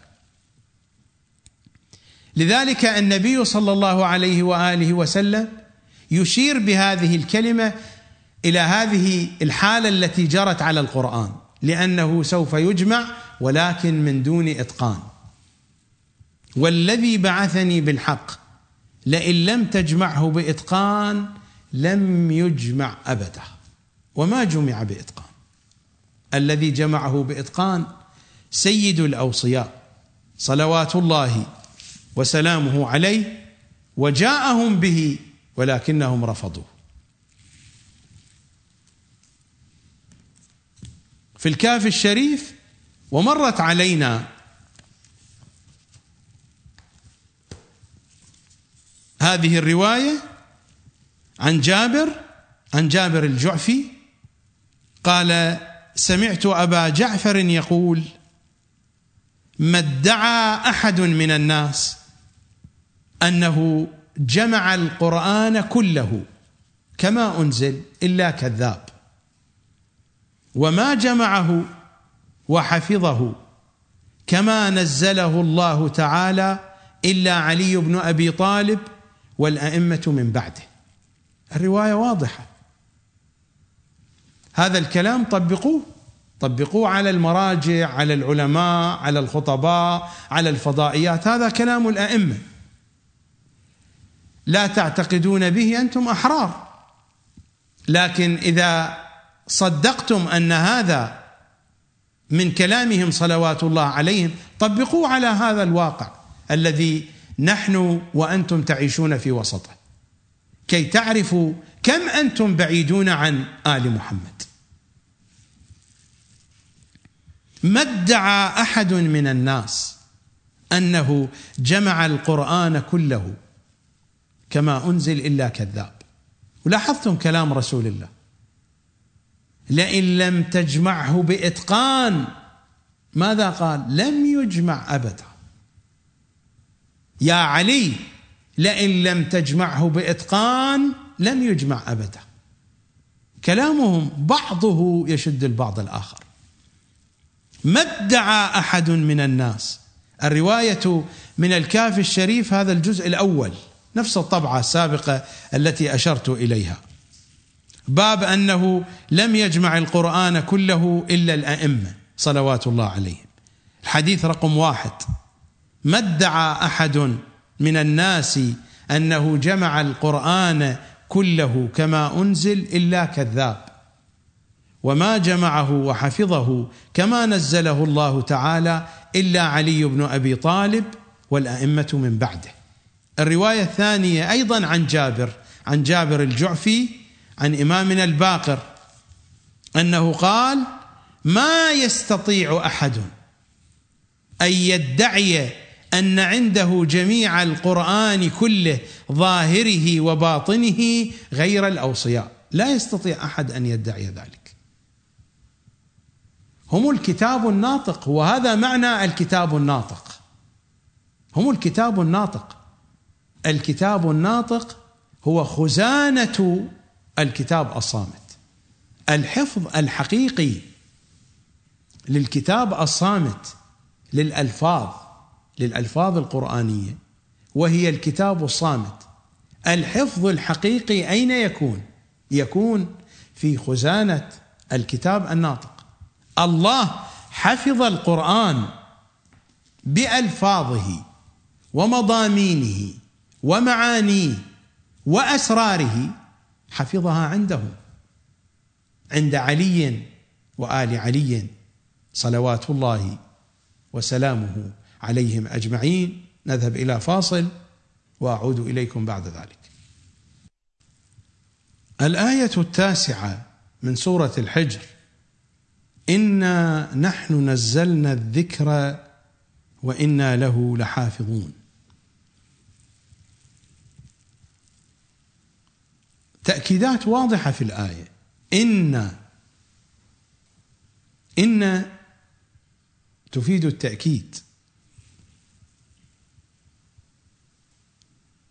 وإن إذا أردنا أن نفككها إننا.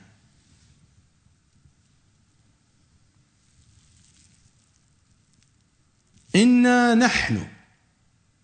ثم تأتي كلمة نحن لتأكيد الضمير نا الموجود في البداية. يعني إننا وإننا. إننا نحن. نزلنا الذكر وإنا. ومرة أخرى يأتي التأكيد. وإنا. له لحافظون. إنا. نحن نزلنا الذكر وإنا له لحافظون. وهذه اللام أيضا للتأكيد. الآية مشحونة بالتأكيدات عن حفظ هذا الذكر. فهذا الذكر لا بد أن يكون محفوظا حفظا كاملا. مع الواقع الموجود فهل هناك من حفظ كامل مؤكد؟ هذه الآية واضحة وصريحة جدا. قد يقول قائل بأنك في بداية البرنامج قلت لا يستدل بجزء من المشكوك على صحة المشكوك. هذا الكلام صحيح ولكن هذا جاء في سياق الجدل. هذا القرآن قرآننا. وهذه الآيات آياتنا. وهذه آية من آيات الذكر الحكيم. كان ذلك في جو الجدل وفي أجواء المخالفين. نحن الآن في فناء آل محمد. الآية مشحونة بالتأكيد. هذا الشحن الشديد والأكيد للحفظ يعني أن الحفظ سيكون كاملا مئة في المئة. لا يتطرق إليه النقص ولا يتطرق إليه السوء. الخزانة الآمنة الحافظة الأكيدة هي خزانة المعصوم. فالقرآن محفوظ في هذه الخزانة المقدسة بل المعصوم هو حقيقة القرآن. إنا نحن نزلنا الذكر وإنا له لحافظون. نفس الجهة التي نزل عليها الذكر هي نفس الجهة التي يحفظ فيها هذا الذكر. وهذا واضح من الآية. إذا ما دققنا النظر في الآية إنا نحن نزلنا الذكر. نفس الجهة التي نزل إليها الذكر. وإنا له لحافظون لا يعقل أن يكون محفوظا عند غير تلك الجهة. الكلام إذا أردنا أن نأخذه بسياقه العام. إنا نحن نزلنا الذكر وإنا له لحافظون. عند من أنزل الذكر؟ عند محمد وآل محمد. وعندهم يحفظ. واعتقد أن أي نظرة بدقة إلى الآية الناظر يصل إلى هذه النتيجة. إنا نحن نزلنا الذكر وإنا له لحافظون. حافظون عند نفس الجهة التي أنزل إليها الذكر لأنها هي الجهة الوحيدة التي تستحق أن ينزل عليها الذكر. محمد وآل محمد. هذه الجهة الوحيدة التي تستحق أن ينزل عليها الذكر وتستحق أن يكون عندها الذكر وهي المأمونة على تفسيره وشرحه ومعناه. لو كانت هناك جهة أخرى لأشركها لا توجد جهة أخرى. محمد صلى الله عليه وآله وعلي قال له أما إنك تسمع ما أسمع وترى ما أرى إلا أنك لست بنبي. فالجهة السامعة والرائية الشريكه لمحمد هم آل محمد. الآية واضحة جدا. من عنده أدنى فهم. للذوق القرآني سيصل إلى هذه النتيجة إنا نحن نزلنا الذكر. نزلناه على هذه الجهة وإنا له لحافظون. وهذا الذكر سيكون محفوظا عند هذه الجهة. ما هو هذا الذكر؟ هذا الذكر ما هو؟ الذكر هو القرآن. ما هو هذا القرآن؟ القرآن هل هو هذه الألفاظ؟ هذا مصحف. لابد أن نفرق بين القرآن وبين المصحف. القرآن حقيقة حقيقة إلهية حقيقة نورية. القرآن صلة نورية فيما بين المنزل والمنزل عليه. القرآن حقيقة أكبر وأوسع من هذه الألفاظ. هذه الألفاظ صورة لفظية تتناسب والعالم الدنيوي والمخلوق البشري من خلالها يستطيع أن يتواصل مع حقيقة القرآن التي هي أكبر وأوسع من هذا المصحف المحدود. المصحف شيء والقرآن شيء. المصحف صورة لفظية. إذا نذهب إلى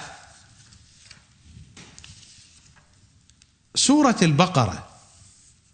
في بدايات سورة البقرة. ألف لام ميم. ذلك الكتاب. هناك في مكان بعيد. ذلك الكتاب. لا ريب فيه. هدى للمتقين. إنه لا يتحدث عن المصحف. ولا يتحدث عن الألفاظ. لأن الآيات ستتحدث بعد ذلك عن المصحف وعن الألفاظ. ذلك الكتاب لا ريب فيه هدى للمتقين. من هم هؤلاء المتقون؟ الذين يؤمنون بالغيب ويقيمون الصلاة ومما رزقناهم ينفقون والذين يؤمنون بما أنزل إليك. هذا هو المصحف. هذا هو القرآن اللفظي. والذين يؤمنون بما أنزل إليك وما أنزل من قبلك. التوراة الإنجيل الزبور. هذا هو القرآن والتوراة والإنجيل والزبور. إذا كان الحديث عن الوجود اللفظي. الآيات واضحة. هنا يتحدث القرآن عن شيء كبير. ذلك الكتاب. ذلك الكتاب. لا ريب فيه. هدى للمتقين. الكتاب هدى للمتقين. من هم الذين يؤمنون بهذا المصحف؟ اقرأوا الآيات. ذلك الكتاب شيء. هذا الكتاب الذي أشير إليه بذلك هدى للمتقين. من هم المتقون؟ الذين يؤمنون بالغيب والذين يؤمنون بما أنزل إليك. إذا ما أنزل إليك هو غير ما جاء في أول السورة ذلك الكتاب. الكتاب في اللغة يعني الحقيقة الجامعة. لماذا يقال كتابة؟ الكتابة هي عملية جمع. إننا نجمع الحروف نجمع بعضها إلى بعض فنشكل الكلمات. ثم نجمع الكلمات بعضها إلى بعض فنشكل الجمل. ثم نجمع الجمل بعضها إلى بعض فنشكل موضوعا كاملا. ثم نجمع الموضوعات بعضها إلى بعض فنشكل كتابا كاملا. تلك هي الكتابة. الكتابة جمع للحروف مع بعضها لتكوين الكلمات وجمع للكلمات مع بعضها لتكوين الجمل. وجمع للجمل مع بعضها لتكوين الموضوعات والمقالات.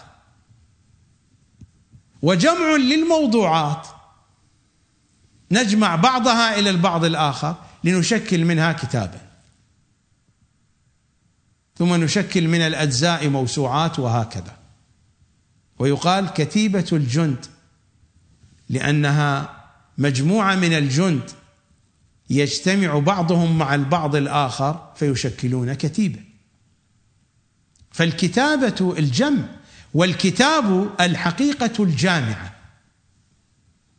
الكتاب هذا الذي ذكر في أول سورة البقرة هو نفس الحقيقة الجامعة التي جاء ذكرها في سورة ياسين. في الآية الثانية بعد العاشرة إنا نحن نحيي الموتى ونكتب ما قدموا. نكتب ما قدموا ليس المراد الكتابة القلمية الجمع. إننا نجمع كل شيء عنهم هم مجموعون عندنا. إننا نحن نحيي الموتى ونكتب ما قدموا. واثارهم وكل شيء أحصيناه في إمام مبين. وأمير المؤمنين يقول أنا هو ذلك الإمام المبين. والإمام هو أيضا الجمع. ألا يقال إمام الجماعة وإنك تصلي ماموما الإمام هو الجامع. والكتاب هو الجامع. فما جاء في أول سورة البقرة ذلك الكتاب هو نفسه هذا الإمام المبين في سورة ياسين. ذلك الكتاب يجمع كل شيء. التفاصيل التي وردت في الآيات من سورة البقرة تشير إلى أن هذه التفاصيل ان مجموعة؟ مجموعة في ذلك الكتاب. هدى للمتقين. هداية المتقين أين هي موجودة؟ في ذلك الكتاب. مرتبطة بذلك الكتاب. هؤلاء المتقون يؤمنون بالغيب. هذا الغيب أين هو؟ موجود في ذلك الكتاب. ويقيمون الصلاة ومما رزقناهم ينفقون. هذه الشؤون مرتبطة بذلك الكتاب متفرعة عن ذلك الكتاب. والذين يؤمنون بما أنزل إليك وما أنزل من قبلك وما أنزل إليك أيضا مرتبط بذلك الكتاب. فما أنزل إليك صامت وذلك الكتاب ناطق. ذلك الكتاب ناطق. وكل شيء أحصيناه في إمام مبين. كل الأشياء قد أحصيت في هذا الإمام المبين في هذه الحقيقة الجامعة. لذا هذا القرآن الذي نتحدث عنه إننا نتحدث عن حقيقة كبرى. القرآن نفسه تحدث عنها. إذا ما ذهبنا إلى سورة الزخرف ماذا نقرأ في سورة الزخرف؟ إنا جعلناه قرانا عربيا. جعل جعل. جعلناه جعلا. أما حقيقته شيء آخر. هذه عملية جعل. عملية تقريب. إنا جعلناه جعلا. قرانا عربيا. لعلكم تعقلون. يتناسب والمدارك العقلية. وإنه أما الحقيقة وإنه في أم الكتاب. لدينا لعلي حكيم. أما هو شيء آخر. وأم الكتاب هو الإمام المبين. الأم الجامعة. هذه مادة الأم. مادة الأم التي تأتي منها الأم ويأتي منها الإمام.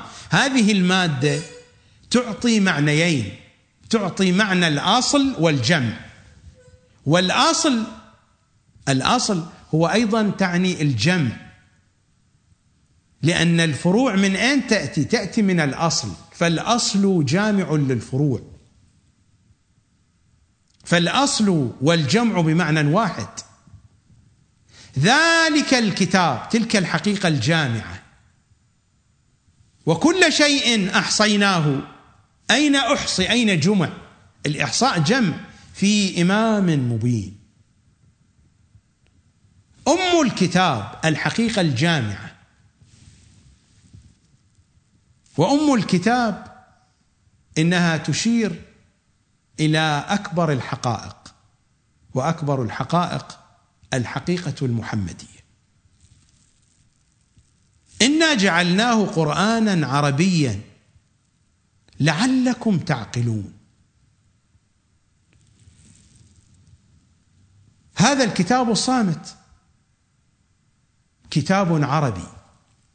جعل نزل نزلناه تنزيلا. نزل. عملية التنزيل هي نقل من حالة إلى حالة.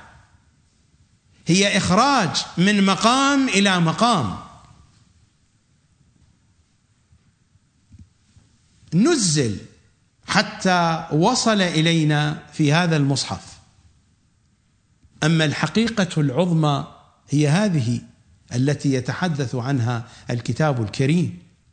إنا جعلناه قرآنا عربيا لعلكم تعقلون وإنه في أم الكتاب لدينا لعلي حكيم.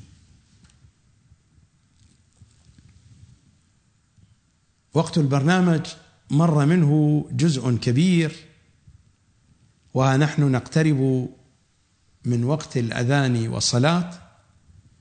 نذهب إلى فاصل الأذان والصلاة وبعد الفاصل أعود إليكم كي أكمل الحديث. سيدي يا صاحب الزمان فليت الذي بيني وبينك عامر. وبيني وبين العالمين خراب. وليتك تحلو والحياة مريرة. وليتك ترضى والأنام غضاب.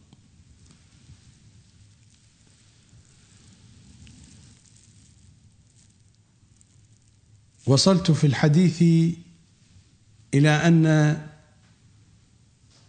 ما جاء في أول سورة البقرة ذلك الكتاب يشير إلى حقيقة أكبر وأكبر من هذا الوجود اللفظي الذي يتجسد لنا في هذه المصاحف الشريفة.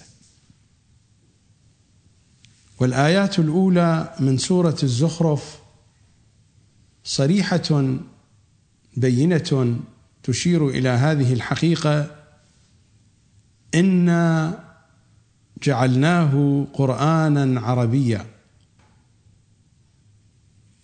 لعلكم تعقلون.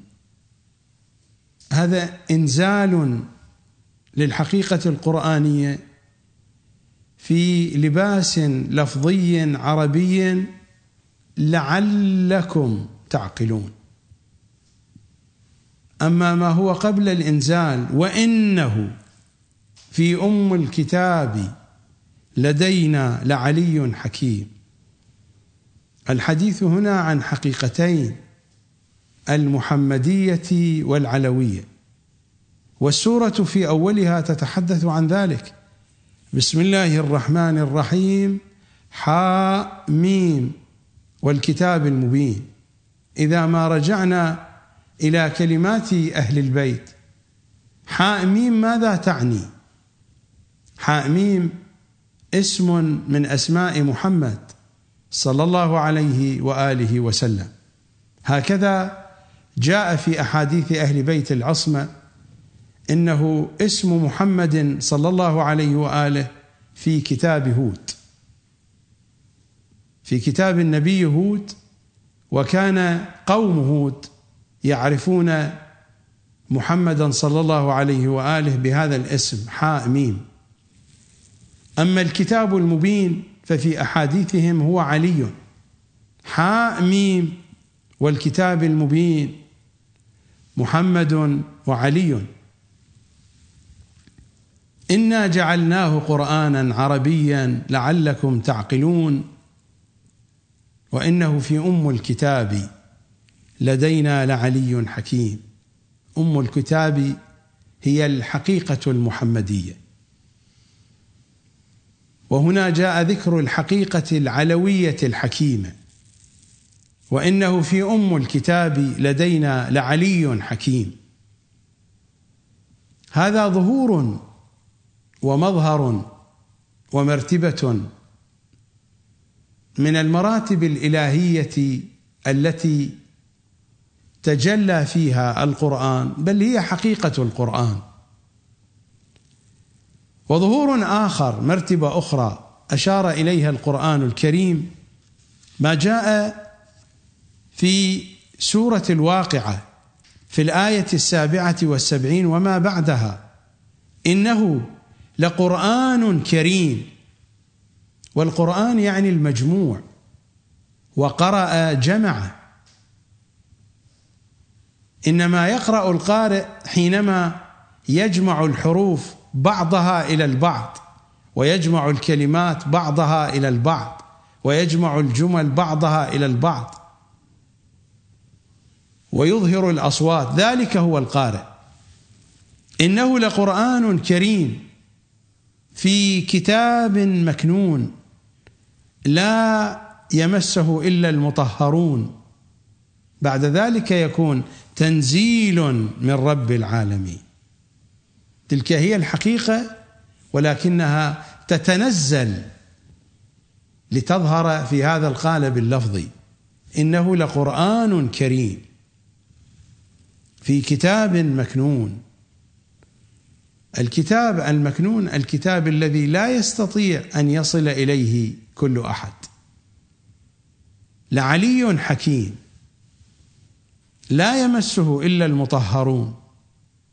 هذا هو القرآن الكريم. له تنزيل تنزيل من رب العالمين. وهذا التنزيل تنزيل نوري قبل أن يتحول إلى ألفاظ في المصحف. ما جاء في سورة القدر. إنا أنزلناه في ليلة القدر. هذا الإنزال ما هو؟ هو الذي تحدثت عنه سورة النساء في الآية الرابعة والسبعين بعد المئة. يا أيها الناس قد جاءكم برهان من ربكم وأنزلنا إليكم نورا مبينا. وهذا النور المبين الذي أشارت إليه سورة التغابن في الآية الثامنة. فآمنوا بالله ورسوله والنور الذي أنزلنا. والله بما تعملون خبير. والنور الذي أنزلنا. وأنزلنا إليكم نورا مبينا. هذا ظهور آخر. هذا الظهور النوري. أين سيكون؟ في أي مكان؟ إذا ما ذهبنا إلى سورة العنكبوت. في الآية الثامنة والأربعين وما بعدها. ماذا تقول؟ الآية الثامنة والأربعون. وما كنت تتلو من قبله من كتاب. ولا تخطه بيمينك. إذا لارتاب المبطلون بل هو آيات بينات في صدور الذين أوتوا العلم. وما يجحد بآياتنا إلا الظالمون. هذا الإنزال النوري أين ينزل؟ ينزل في هذه الصدور في صدور الذين أوتوا العلم. من هم هؤلاء الذين أوتوا العلم؟ إنهم الذين جاء ذكرهم في سورة آل عمران في الآية السابعة وما يعلم تأويله إلا الله والراسخون في العلم. هؤلاء هم أنفسهم. فالقرآن آيات في صدورهم وليس كتابة على ورق. تلك هي الخزانة الإلهية التي تحدثت عنها الآية التاسعة من سورة الحجر إنا نحن نزلنا الذكر. حين نذهب إلى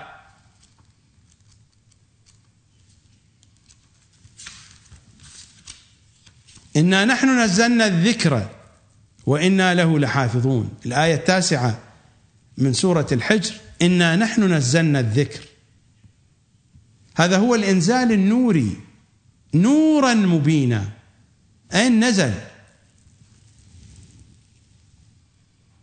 بل هو آيات بينات في صدور الذين أوتوا العلم. هنا يحفظ القرآن بلفظه ومضامينه ومعانيه. إذا كان الإمام المعصوم موجودا بجانبك هل تحتاج إلى مصحف مكتوب؟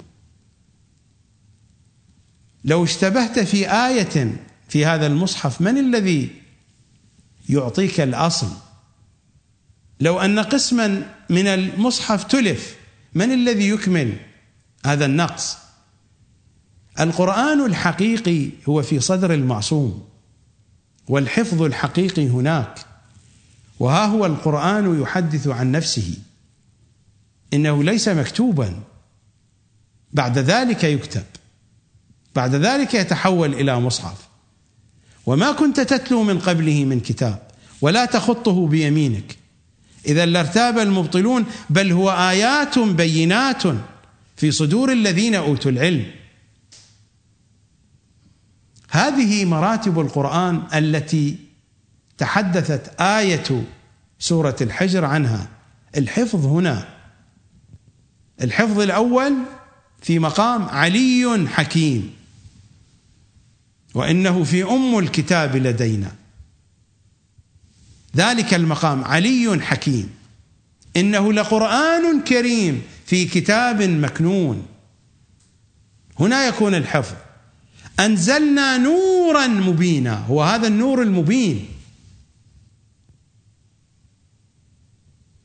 بل هو آيات بينات. الحفظ هنا يكون. الحفظ الذي جاء ذكره في سورة الحجر هنا في هذه المقامات في هذه المنازل في هذه المراتب وهذه المراتب خاصة بهم. أمير المؤمنين كتب تلك المحفوظات وتلك الأسرار حولها إلى مصحف وجاء بالمصحف للقوم فرفضوه. فبقي المصحف محفوظا عندهم وحين نقول بأن القرآن محفوظ عند المعصوم لا نتحدث عن هذا المصحف. هذا المصحف وثيقة تاريخية سيخرجها إمام زماننا ليبين للناس كيف أن الأئمة ظلموا وكيف أن كتاب الله قد ظلم. هذه وثيقة تاريخية. حين نتحدث عن أن القرآن محفوظ بحفظ الله هو في هذه الصدور هذه الآيات البينات في صدور الذين أوتوا العلم. من هم الذين أوتوا العلم؟ هم الذين تحدثت عنهم سورة آل عمران. وما يعلم تأويله إلا الله والراسخون في العلم. الآية ساوت بين علمهم وبين علم الله سبحانه وتعالى. هؤلاء هم. هؤلاء لا في الصحابة ولا في غير الصحابة. هؤلاء هم أنفسهم الذين تحدثت عنهم سورة الرعد. الآية الأخيرة من سورة الرعد الآية الثالثة والأربعون. ويقول الذين كفروا لست مرسلا. قل كفى بالله شهيدا بيني وبينكم ومن عنده علم الكتاب. المساواة في الشهادة يعني مساواة في العلم. حين يؤتى بشاهدين في قضية لا بد أن يكون علمهما واحدا في هذه القضية. قل كفى بالله شهيدا بيني وبينكم ومن عنده علم الكتاب هم نفسهم وما يعلم تأويله إلا الله والراسخون في العلم. هم نفسهم خزانة الآيات البينات. بل هو آيات بينات. أين في صدور الذين أوتوا العلم. هنا يحفظ الله قرآنه. هنا في هذه الصدور في صدور محمد وآل محمد. لا كما يقول السيد الخوئي وكما يقول مراجعنا بأن عثمان هو الذي حفظ لنا القرآن. القرآن هنا يحفظ في هذه الصدور. وعلي صلوات الله وسلامه عليه أخرج ذلك من صدره فكتبه بشكل اللفظي فقال هذا كتاب الله مجموع لم يسقط منه حرف واحد لأنه يعلم بأن القوم سيسقطون ويسقطون رفضوه فبقي محفوظا بقي وثيقة تأريخية عند إمام زماننا وإلا فإمام زماننا لا يحتاج إلى كتاب ولا إلى مصحف. إمام زماننا هو القرآن بنفسه هو حقيقة القرآن. هو مظهر تلك الحقيقة العلية الحكيمة. هو القرآن الكريم وهو ذلك الكتاب المكنون الذي تحدثت عنه سورة الواقعة. وهو هو هو نفسه النور المبين النور الذي أنزلنا. وهو ذلك الصدر الذي تجلت فيه الآيات البينات هذا هو حفظ الله للقرآن. وما هو بهذا العبث وهذا اللعب وهذا الهزال وهذا الهراء الموجود في هذه القراءات التي تستهزئ بكتاب الله؟ ومرت علينا نماذج وستأتينا نماذج فيما بقي من حلقات هذا البرنامج ومن حلقات هذا العنوان. نوعان من التشيع. أعتقد أن معنى الحفظ الذي تحدثت عنه الآية التاسعة من سورة الحجر إنا نحن نزلنا الذكر وإنا له لحافظون صار واضحا. ما يقال عن حفظ بعد زمان عثمان أين هذا التأريخ في كتاب الله؟ هل أن الله أعطى عهدا بأنه يحفظ الكتاب من بعد عثمان؟ كيف يكون ذلك؟ وأنا أوجه السؤال للسيد الخوئي ولمن يتبنى رأيه من أن القراءات لم تثبت. إذا كانت القراءات لم تثبت كيف يمكن أن يقال بأن القرآن مصون من التحريف والقراءات موجودة؟ كتب إعراب هذه القراءات موجودة. كتب دراسة هذه القراءات موجودة. هذه القراءات تدرس في المحافل القرآنية حتى في المحافل الشيعية موجودة. تقرأ عبر الفضائيات الشيعية آه ذلك موجود. تطبع المصاحف بها هناك قنوات فضائية خاصة بهذه القراءات كل ذلك موجود. فكيف يقول السيد الخوئي وبقية المراجع بخلاف حديث أهل البيت بأن هذا النص العثماني الموجود بيننا مصان ومحفوظ من التحريف وكلمات أهل البيت تخالف ذلك بشكل واضح وصريح وقطعي. نذهب إلى فاصل وأعود إليكم كي أكمل الحديث.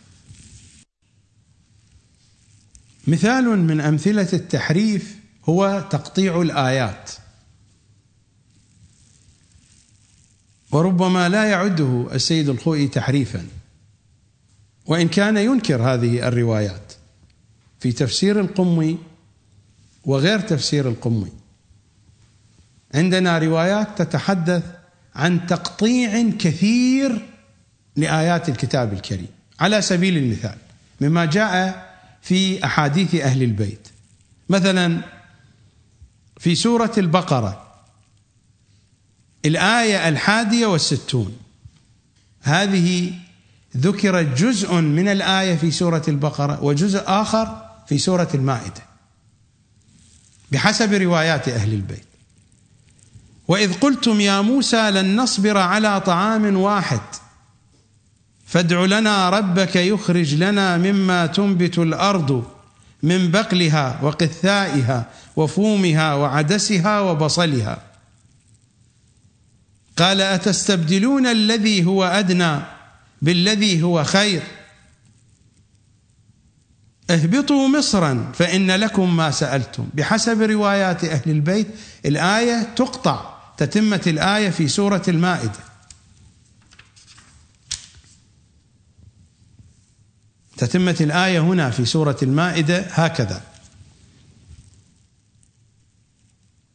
قال أتستبدلون الذي هو أدنى بالذي هو خير؟ اهبطوا مصرا فإن لكم ما سألتم. التكملة هنا. في الآية الثانية والعشرين من سورة المائدة قالوا يا موسى إن فيها قوما جبارين وإنا لن ندخلها حتى يخرجوا منها. فإن يخرجوا منها فإنا داخلون. وتستمر الآيات. قال رجلان من الذين يخافون أنعم الله عليهما. إلى أن تأتي الآية السادسة والعشرون. قال فإنها محرمة عليهم أربعين سنة يتيهون في الأرض فلا تأس على القوم الفاسقين التكملة هنا. وضربت عليهم الذلة والمسكنة وباءوا بغضب من الله إلى آخر الآية. فالآيات قد قطعت. تقطيع الآيات سيؤدي إلى أي شيء؟ سيؤدي إلى الاختلال في تفسيرها وفي معانيها. هذا مثال من الأمثلة. وبحسب روايات أهل البيت أن ذلك قد حدث بكثرة في القرآن الكريم. هذا مثال. مثال آخر أيضا ورد في الروايات. ما جاء في سورة الفرقان الآية الخامسة. وهذا كله من روايات أهل البيت. وقالوا أساطير الأولين. في الآية الخامسة وقالوا أساطير الأولين اكتتبها فهي تملى عليه بكرة وأصيلا. وقالوا أساطير الأولين اكتتبها فهي تملى عليه بكرة وأصيلا بحسب أحاديث أهل البيت التتمه في سورة العنكبوت. وما كنت تتلو من قبله من كتاب ولا تخطه بيمينك. إذا لارتاب المبطلون بل هو آيات بينات في صدور الذين أوتوا العلم. وما يجحد بآياتنا إلا الظالمون. حينما تقطع الآيات بهذه الطريقة ستضيع المعاني. أنتم إذا ذهبتم إلى سورة المائدة هذه الآية أليست؟ هي آخر آية نزلت. اليوم يئس الذين كفروا من دينكم فلا تخشوهم. واخشوني اليوم أكملت لكم دينكم وأتممت عليكم نعمتي ورضيت لكم الإسلام دينا. أين حشرت؟ حشرت مع هذه الآيات حرمت عليكم الميتة والدم ولحم الخنزير وما أهل لغير الله به. بعد ذلك جاء بعدها فمن اضطر في مخمصة غير متجانف لإثم ما علاقة هذه الآية اليوم أكملت لكم دينكم؟ وكأن إكمال الدين بتحريم الميت والدم ولحم الخنزير. جيء بهذه الآية فحشرت في وسط هذا السياق. وهذه الآيات لها أسباب نزولها الخاصة بها وهذه الآية لها سبب نزولها. ما جاء في سورة الأحزاب هذه الآية إنما يريد الله ليذهب عنكم الرجس أهل البيت ويطهركم تطهيرا. ألم تنزل في بيت فاطمة في حادثة الكساء اليماني الشريف؟ ما علاقة هذه الآية بآيات نساء النبي جيء بها وحشرت في هذه الآيات وتلك الآيات لها أسباب نزولها وهذه الآية لها سبب نزولها. حشرت في وسط الآيات. وبعد ذلك نأتي ونحتار في قضية الضمائر. بينما هذه الآية لها مساقها وجريانها الخاص. مثل هذا تقول الروايات كثير. هكذا عبثوا بالقرآن بجهل بعمد بأي سبب آخر. القرآن عند إمام زماننا. وما في القرآن من نقص بينته أحاديث أهل البيت صلوات الله وسلامه عليهم أجمعين. لكن علماءنا ماذا يفعلون؟ العلماء يرفضون هذه الروايات. يضعفونها بحسب قذارات علم الرجال.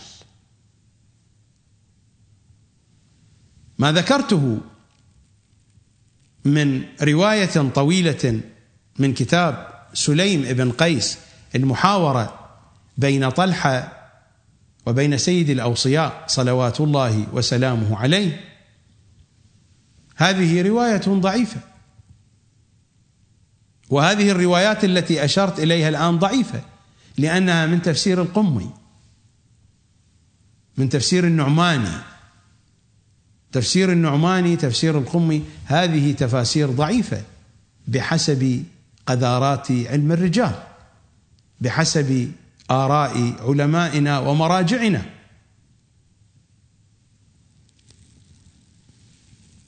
كتاب سليم ابن قيس مثلا على سبيل المثال كتاب سليم ابن قيس في نظر سيدنا الخوئي كتاب ضعيف. هذا هو المجلد التاسع من معجم رجال الحديث في صفحة 237 وكيفما كان فطريق الشيخ إلى كتاب سليم ابن قيس بكلا سنديه ضعيف. فما في هذا الكتاب من حديث عن مصحف علي عن ظلامة فاطمة لا قيمة له عند سيد الخوئي لذلك حين سألوه عن ظلامة فاطمة هذا هو صراط النجاة.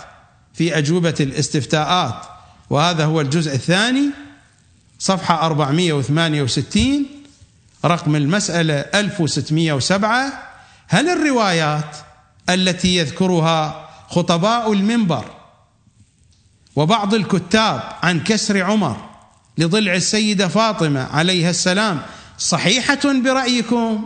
ماذا أجاب؟ ذلك مشهور معروف. هو برأيه ليست صحيحة لأن هذه الروايات جاءت من كتاب سليم بن قيس. السؤال المفروض إما أن يقول صحيحة أو ليست صحيحة. صحيحة هو لا يعتقد بصحتها. لا يريد أن يثير الناس فماذا أجاب؟ ذلك مشهور معروف والله العالم.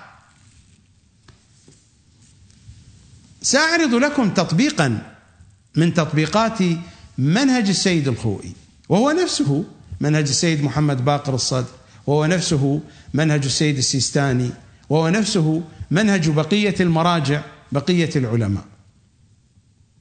الأحياء والأموات نفس المنهج. قضية السند وتضعيف الروايات. هذا هو الجزء الثالث والأربعون من بحار الأنوار. المتعلق بسيدة النساء الزهراء صلوات الله وسلامه عليها نأخذ هذا الباب ما وقع عليها من الظلم. ما وقع عليها من الظلم يبدأ من صفحة 155 وينتهي في صفحة 218 قطعا هناك روايات أخرى لم يشر إليها المجلسي. لو رجعنا إلى عوالم العلوم للمحدث البحراني سنجد أحاديث أخرى أكثر. لكن نحن وهذا الكتاب الجزء الثالث والأربعون من بحار الأنوار ما يتعلق بالصديقة الكبرى. من صفحة 155 إلى صفحة 218 ظلامة الزهراء صلوات الله وسلامه عليها وما جرى عليها وأكثر ما موجود منقول من كتاب سليم ابن قيس. كم عدد الروايات؟ بحسب الترقيم خمسون رواية ولكن هو أكثر من ذلك لأنه هناك روايات مفصلة لا بد أن ترقم أكثر من رقم رقمت برقم واحد. خمسون رواية. خمسون مرقم. من الأرقام من صفحة 155 إلى صفحة 218 أحاديث عن ظلامة فاطمة وما جرى عليها بين الباب والجدار وإسقاط محسن وبقية الظلامة التي أنتم تعرفونها. موجودة في هذه الصفحات 155 إلى 218 نذهب إلى كتاب مشرعة بحار الأنوار لأحد تلامذة السيد الخوئي. وهو يجري نفس القواعد التي يجريها السيد الخوئي قضية الأسانيد والتي يجريها بقية المراجع الذين أنتم تقلدونهم مشرعة بحار الأنوار الجزء الثاني. ماذا يقول؟ لما يأتي إلى الباب السابع الذي هو باب ظلامة فاطمة. هذا هو الجزء الثاني صفحة 139 من كتاب مشرعة بحار الأنوار. ما وقع عليها من الظلم. ماذا يقول؟ يقول فيه أكثر من خمسين رواية. فيه أكثر من خمسين رواية. والمعتبرة منها ثلاثة. من خمسين رواية ثلاث روايات معتبرة. يعني سبعة وأربعين رواية لا قيمة لها. نفس الكلام. هذا هو منهج السيد الخوئي. هكذا يتعاملون مع الروايات التي تحدثت عن تحريف القرآن. نفس هذه الطريقة. القوم الذين قتلوا فاطمة هم الذين حرفوا القرآن. هكذا يتعامل السيد الخوئي مع الروايات. من خمسين رواية فيه أكثر. من خمسين رواية باب الظلامة والمعتبر منها ما ذكرت بأرقام 14 22 24 دعوني أقرأ لكم هذه الروايات.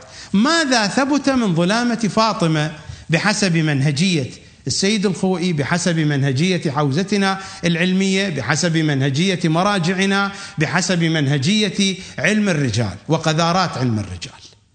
من خمسين رواية وأكثر من خمسين رواية ماذا ثبت؟ رواية رقم 14 دعوني أقرأ لكم رواية رقم 14 من ظلامة فاطمة. قال جابر بن عبد الله يعني الأنصاري سمعت رسول الله يقول لعلي بن أبي طالب قبل موته بثلاث سلام عليك يا أبا الريحانتين أوصيك بريحانتي من الدنيا فعن قليل ينهد ركناك والله خليفتي عليك. فلما قبض رسول الله قال علي هذا أحد ركني الذي قال لي رسول الله. فلما ماتت فاطمة قال علي هذا الركن الثاني الذي قال رسول الله. هذه رواية رقم 14 التي هي معتبرة بحسب قواعد علمائنا ومراجعنا. نذهب إلى رواية 22 عن أبي عبيدة قال سأل أبا عبد الله بعض أصحابنا عن الجفر. فقال هو جلد ثور مملوء علما. قال له فالجامعة؟ قال تلك صحيفة طولها سبعون ذراعا في عرض الأديم مثل فخذ الفالج فيها كل ما يحتاج الناس إليه وليس من قضية إلا وهي فيها حتى أرش الخدش. قال فمصحف فاطمة عليه السلام قال فسكت طويلا ثم قال إنكم لتبحثون عما تريدون. وعما لا تريدون. إن فاطمة مكثت بعد رسول الله خمسة وسبعين يوما وكان دخلها حزن شديد على أبيها وكان جبرائيل يأتيها فيحسن عزاءها على أبيها ويطيب نفسها ويخبرها عن أبيها ومكانه ويخبرها بما يكون بعدها في ذريتها. وكان علي عليه السلام يكتب ذلك فهذا مصحف فاطمة. انتهت رواية 22 رواية 24 عن هشام بن سالم عن أبي عبد الله عليه السلام. قال سمعته يقول عاشت فاطمة بعد رسول الله صلى الله عليه وآله خمسة وسبعين يوما. لم ترى كاشرة ولا ضاحكة تأتي قبور الشهداء في كل جمعة مرتين. الاثنين والخميس. فتقول ها هنا كان رسول الله وها هنا كان المشركون. وفي رواية أبان عن أبي عبد الله أنها كانت تصلي هناك وتدعو حتى ماتت. وانتهينا. أنها كانت تصلي هناك وتدعو حتى ماتت. حتى أن هذا الكلام يشعر بأن شيئا لم يجري عليها. بقية الروايات ليست معتبرة بحسب مراجعنا وعلمائنا الأجلاء. هذه الكتب موجودة وهذا الكلام أنقله من نفس المصادر. من كل هذا المجموع من صفحة 100 أو خمسة أو خمسين إلى صفحة 218 عن ظلامة الصديقة الكبرى لم يثبت إلا هذا أنها كانت تذهب إلى مقابر الشهداء وتدعو هناك وتصلي حتى ماتت وانتهينا. هذا كل شيء. بقية الظلامة لم يثبت منها شيء. بل أكثر من ذلك ماذا علق شيخ محمد آصف محسني؟ هذا المرجع من تلامذة السيد الخوئي ونفس الذوق هو. الذوق هو هو. هذا هو ذوق المؤسسة الدينية. هذا ما هو بكلام شيخ محمد آصف محسني لوحده. ماذا يقول بعد أن فند كل الروايات؟ ثم ماذا يقول؟ وأما شدة حزنها وجزعها وبكائها على رسول الله كما في روايات ففيها بحث لماذا؟ لضعف أسناد تلك الروايات. اولا ومنافاتها للصبر الجميل ثانيا. لا يقال لا يقال إنها لم تجزع على أبيها بل على فوت رسول الله وقطع الوحي. فإنه يقال مضافا إلى عدم ملائمته لبعض الروايات إن عليا أفضل منها والحال أنه لم يجزع ولم يبكي مثلها. لعن الله ظالمي آل محمد. هذا هو كلام علمائنا ومراجعنا. ماذا قال في مقدمة الكتاب؟ شيخ محمد آصف محسني. مثل ما تحدث السيد الخوئي عن روايات التحريف بأنها خرافة. نفس الكلام. ماذا قال في مشرعة بحار الأنوار؟ يتحدث عن تلكم الروايات غير المعتبرة التي هي ظلامه فاطمة وأمثال ذلك. ماذا قال في صفحة 11 في الجزء الأول؟ حتى يعلم هو يقول ولأجله أقدم الفقير على كتابة هذه التعليقه وبناء هذه المشرعة حتى يعلم أهل العلم المتوسطين. ليس العلماء الكبار. العلماء الكبار هذه القضية خاصمينها وخلصانين من عندها من البداية الروايات ضعيفة. لكن أهل العلم المتوسطين. حتى يعلم أهل العلم المتوسطين. أن في بحار العلامة المجلسي مع كونها. بحار الأنوار جراثيم مضرة لشاربها ومواد غير صحية لا بد من الاجتناب عنهما وأشياء مشكوكة ومشتبهة وجب التوقف فيها. يعني هذه الأشياء التي ضعفها هذه جراثيم مضرة لشاربها. ظلامة فاطمة جراثيم مضرة لشاربها. هذا مثال. مثال من الأمثلة. القضية أكبر من ذلك. والله القضية أكبر من ذلك. علماؤنا لو يفسح لهم المجال ما تركوا رواية من روايات أهل البيت. وسيأتينا بحث في طمس حديث أهل البيت سيتضح ذلك. قطعا سيجيب الآن من يجيب بأسلوب إنشائي.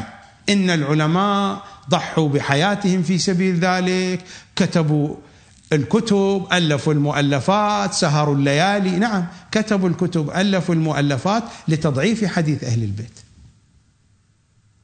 أما الذين جمعوا حديث أهل البيت فهم الإخباريون ما هم الأصوليون. والمصيبة حتى الإخباريون هم يضعفون الأحاديث التي جمعوها في هذه الكتب. نفس الشيخ المجلسي هو يضعف أحاديثه التي يرويها. مشكلة كبيرة مشكلة كبيرة. المنطق ماذا يقول؟ لنفترض أن هذه الأحاديث ضعيفة بنظر علمائنا ومراجعنا بحسب علم الرجال بحسب أي شيء آخر. هذه ظنون نحن نحترم ظنونهم ولكن نقول هذه الظنون التي نحترمها ونقول هذه ظنونكم محترمة بالنسبة لكم. لكن هذه لا توصل إلى القطع بأن هذه الروايات لم تصدر عن الأئمة. يبقى احتمال خمسين بالمئة موجود. مع احتمال خمسين بالمئة موجود. لا نعبأ بأقوال المراجع ولا بأقوال العلماء ولا بأقوال أي أحد. ما قيمة المراجع؟ لو قالوا. لأن أقوالهم أقوال بشرية. أيضا تحتمل الخطأ والصواب.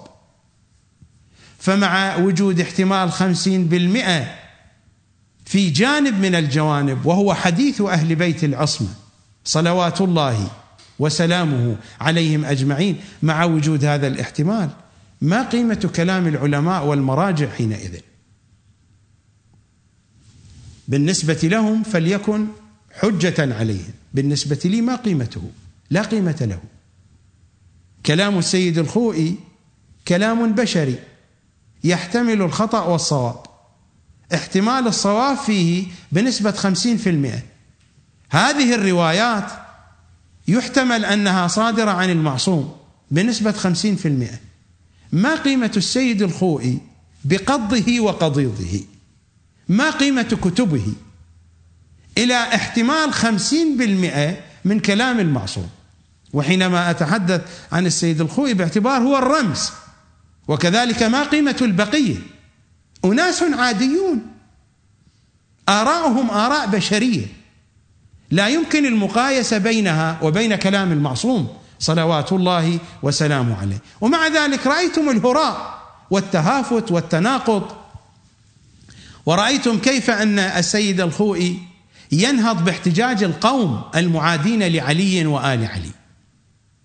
وفي نفس الوقت هو يضعف كتاب سليم ابن قيس يضعف الأحاديث يضعف الروايات ويقوي روايات القوم ويستند إليها. فحين يتحدث عن تواتر المصحف يتحدث عن روايات القوم عن أحاديثهم. وقد قال به كثير من أهل السنة. فهو يأخذ برواياتهم ويبني عليها ويأتي إلى روايات أهل البيت فيمزقها. أنتم قولوا. أين هو المنطق الرحماني وأين هو المنطق الشيطاني أنتم قولوا ذلك. أين هي المنهجية الزهرائية وأين هي المنهجية البطائنية؟ أين هو التشيع الزهرائي وأين هو التشيع الشيعي المرجع العلمائي أين هي الثقافة العمياء وأين هي الثقافة المبصرة؟ وأنتم ثقافتكم العوراء إلى أي كفة سوف تتجه؟ إلى أي كفة ستميل؟ إلى الثقافة العمياء المفعمة بحديث النصب والعداء أم إلى الثقافة المبصرة المفعمة بحديث المعصومين ولو بنسبة 50% حتى لو كان ذلك بنسبة 50% ماذا يقول المنطق؟ المنطق الشيعي. أين هو المنطق الرحماني؟ المنطق الرحماني مع قول بشري يحتمل فيه الخطأ والصواب والصواب فيه بدرجة خمسين بالمئة. أم مع قول يحتمل أن يكون قد صدر عن المعصوم بنسبة خمسين بالمئة. ماذا يقول المنطق الرحماني وماذا يقول المنطق الشيطاني؟ قطعا المنطق الشيطاني يدفعك باتجاه القول البشري والمنطق الرحماني يدفعك باتجاه المعصوم صلوات الله وسلامه عليه. هذه هي الحقيقة. وقت البرنامج انتهى تتمة الحديث تأتينا يوم غد إن شاء الله تعالى. نفس البرنامج بث مباشر ونفس الموعد. نفس الشاشة القمر الفضائية. أترككم في رعاية القمر. يا كاشف الكرب عن وجه أخيك الحسين اكشف الكرب عن وجوهنا ووجوه مشاهدينا ومتابعينا على الإنترنت. بحق اخيك الحسين أسألكم الدعاء جميعا في أمان الله.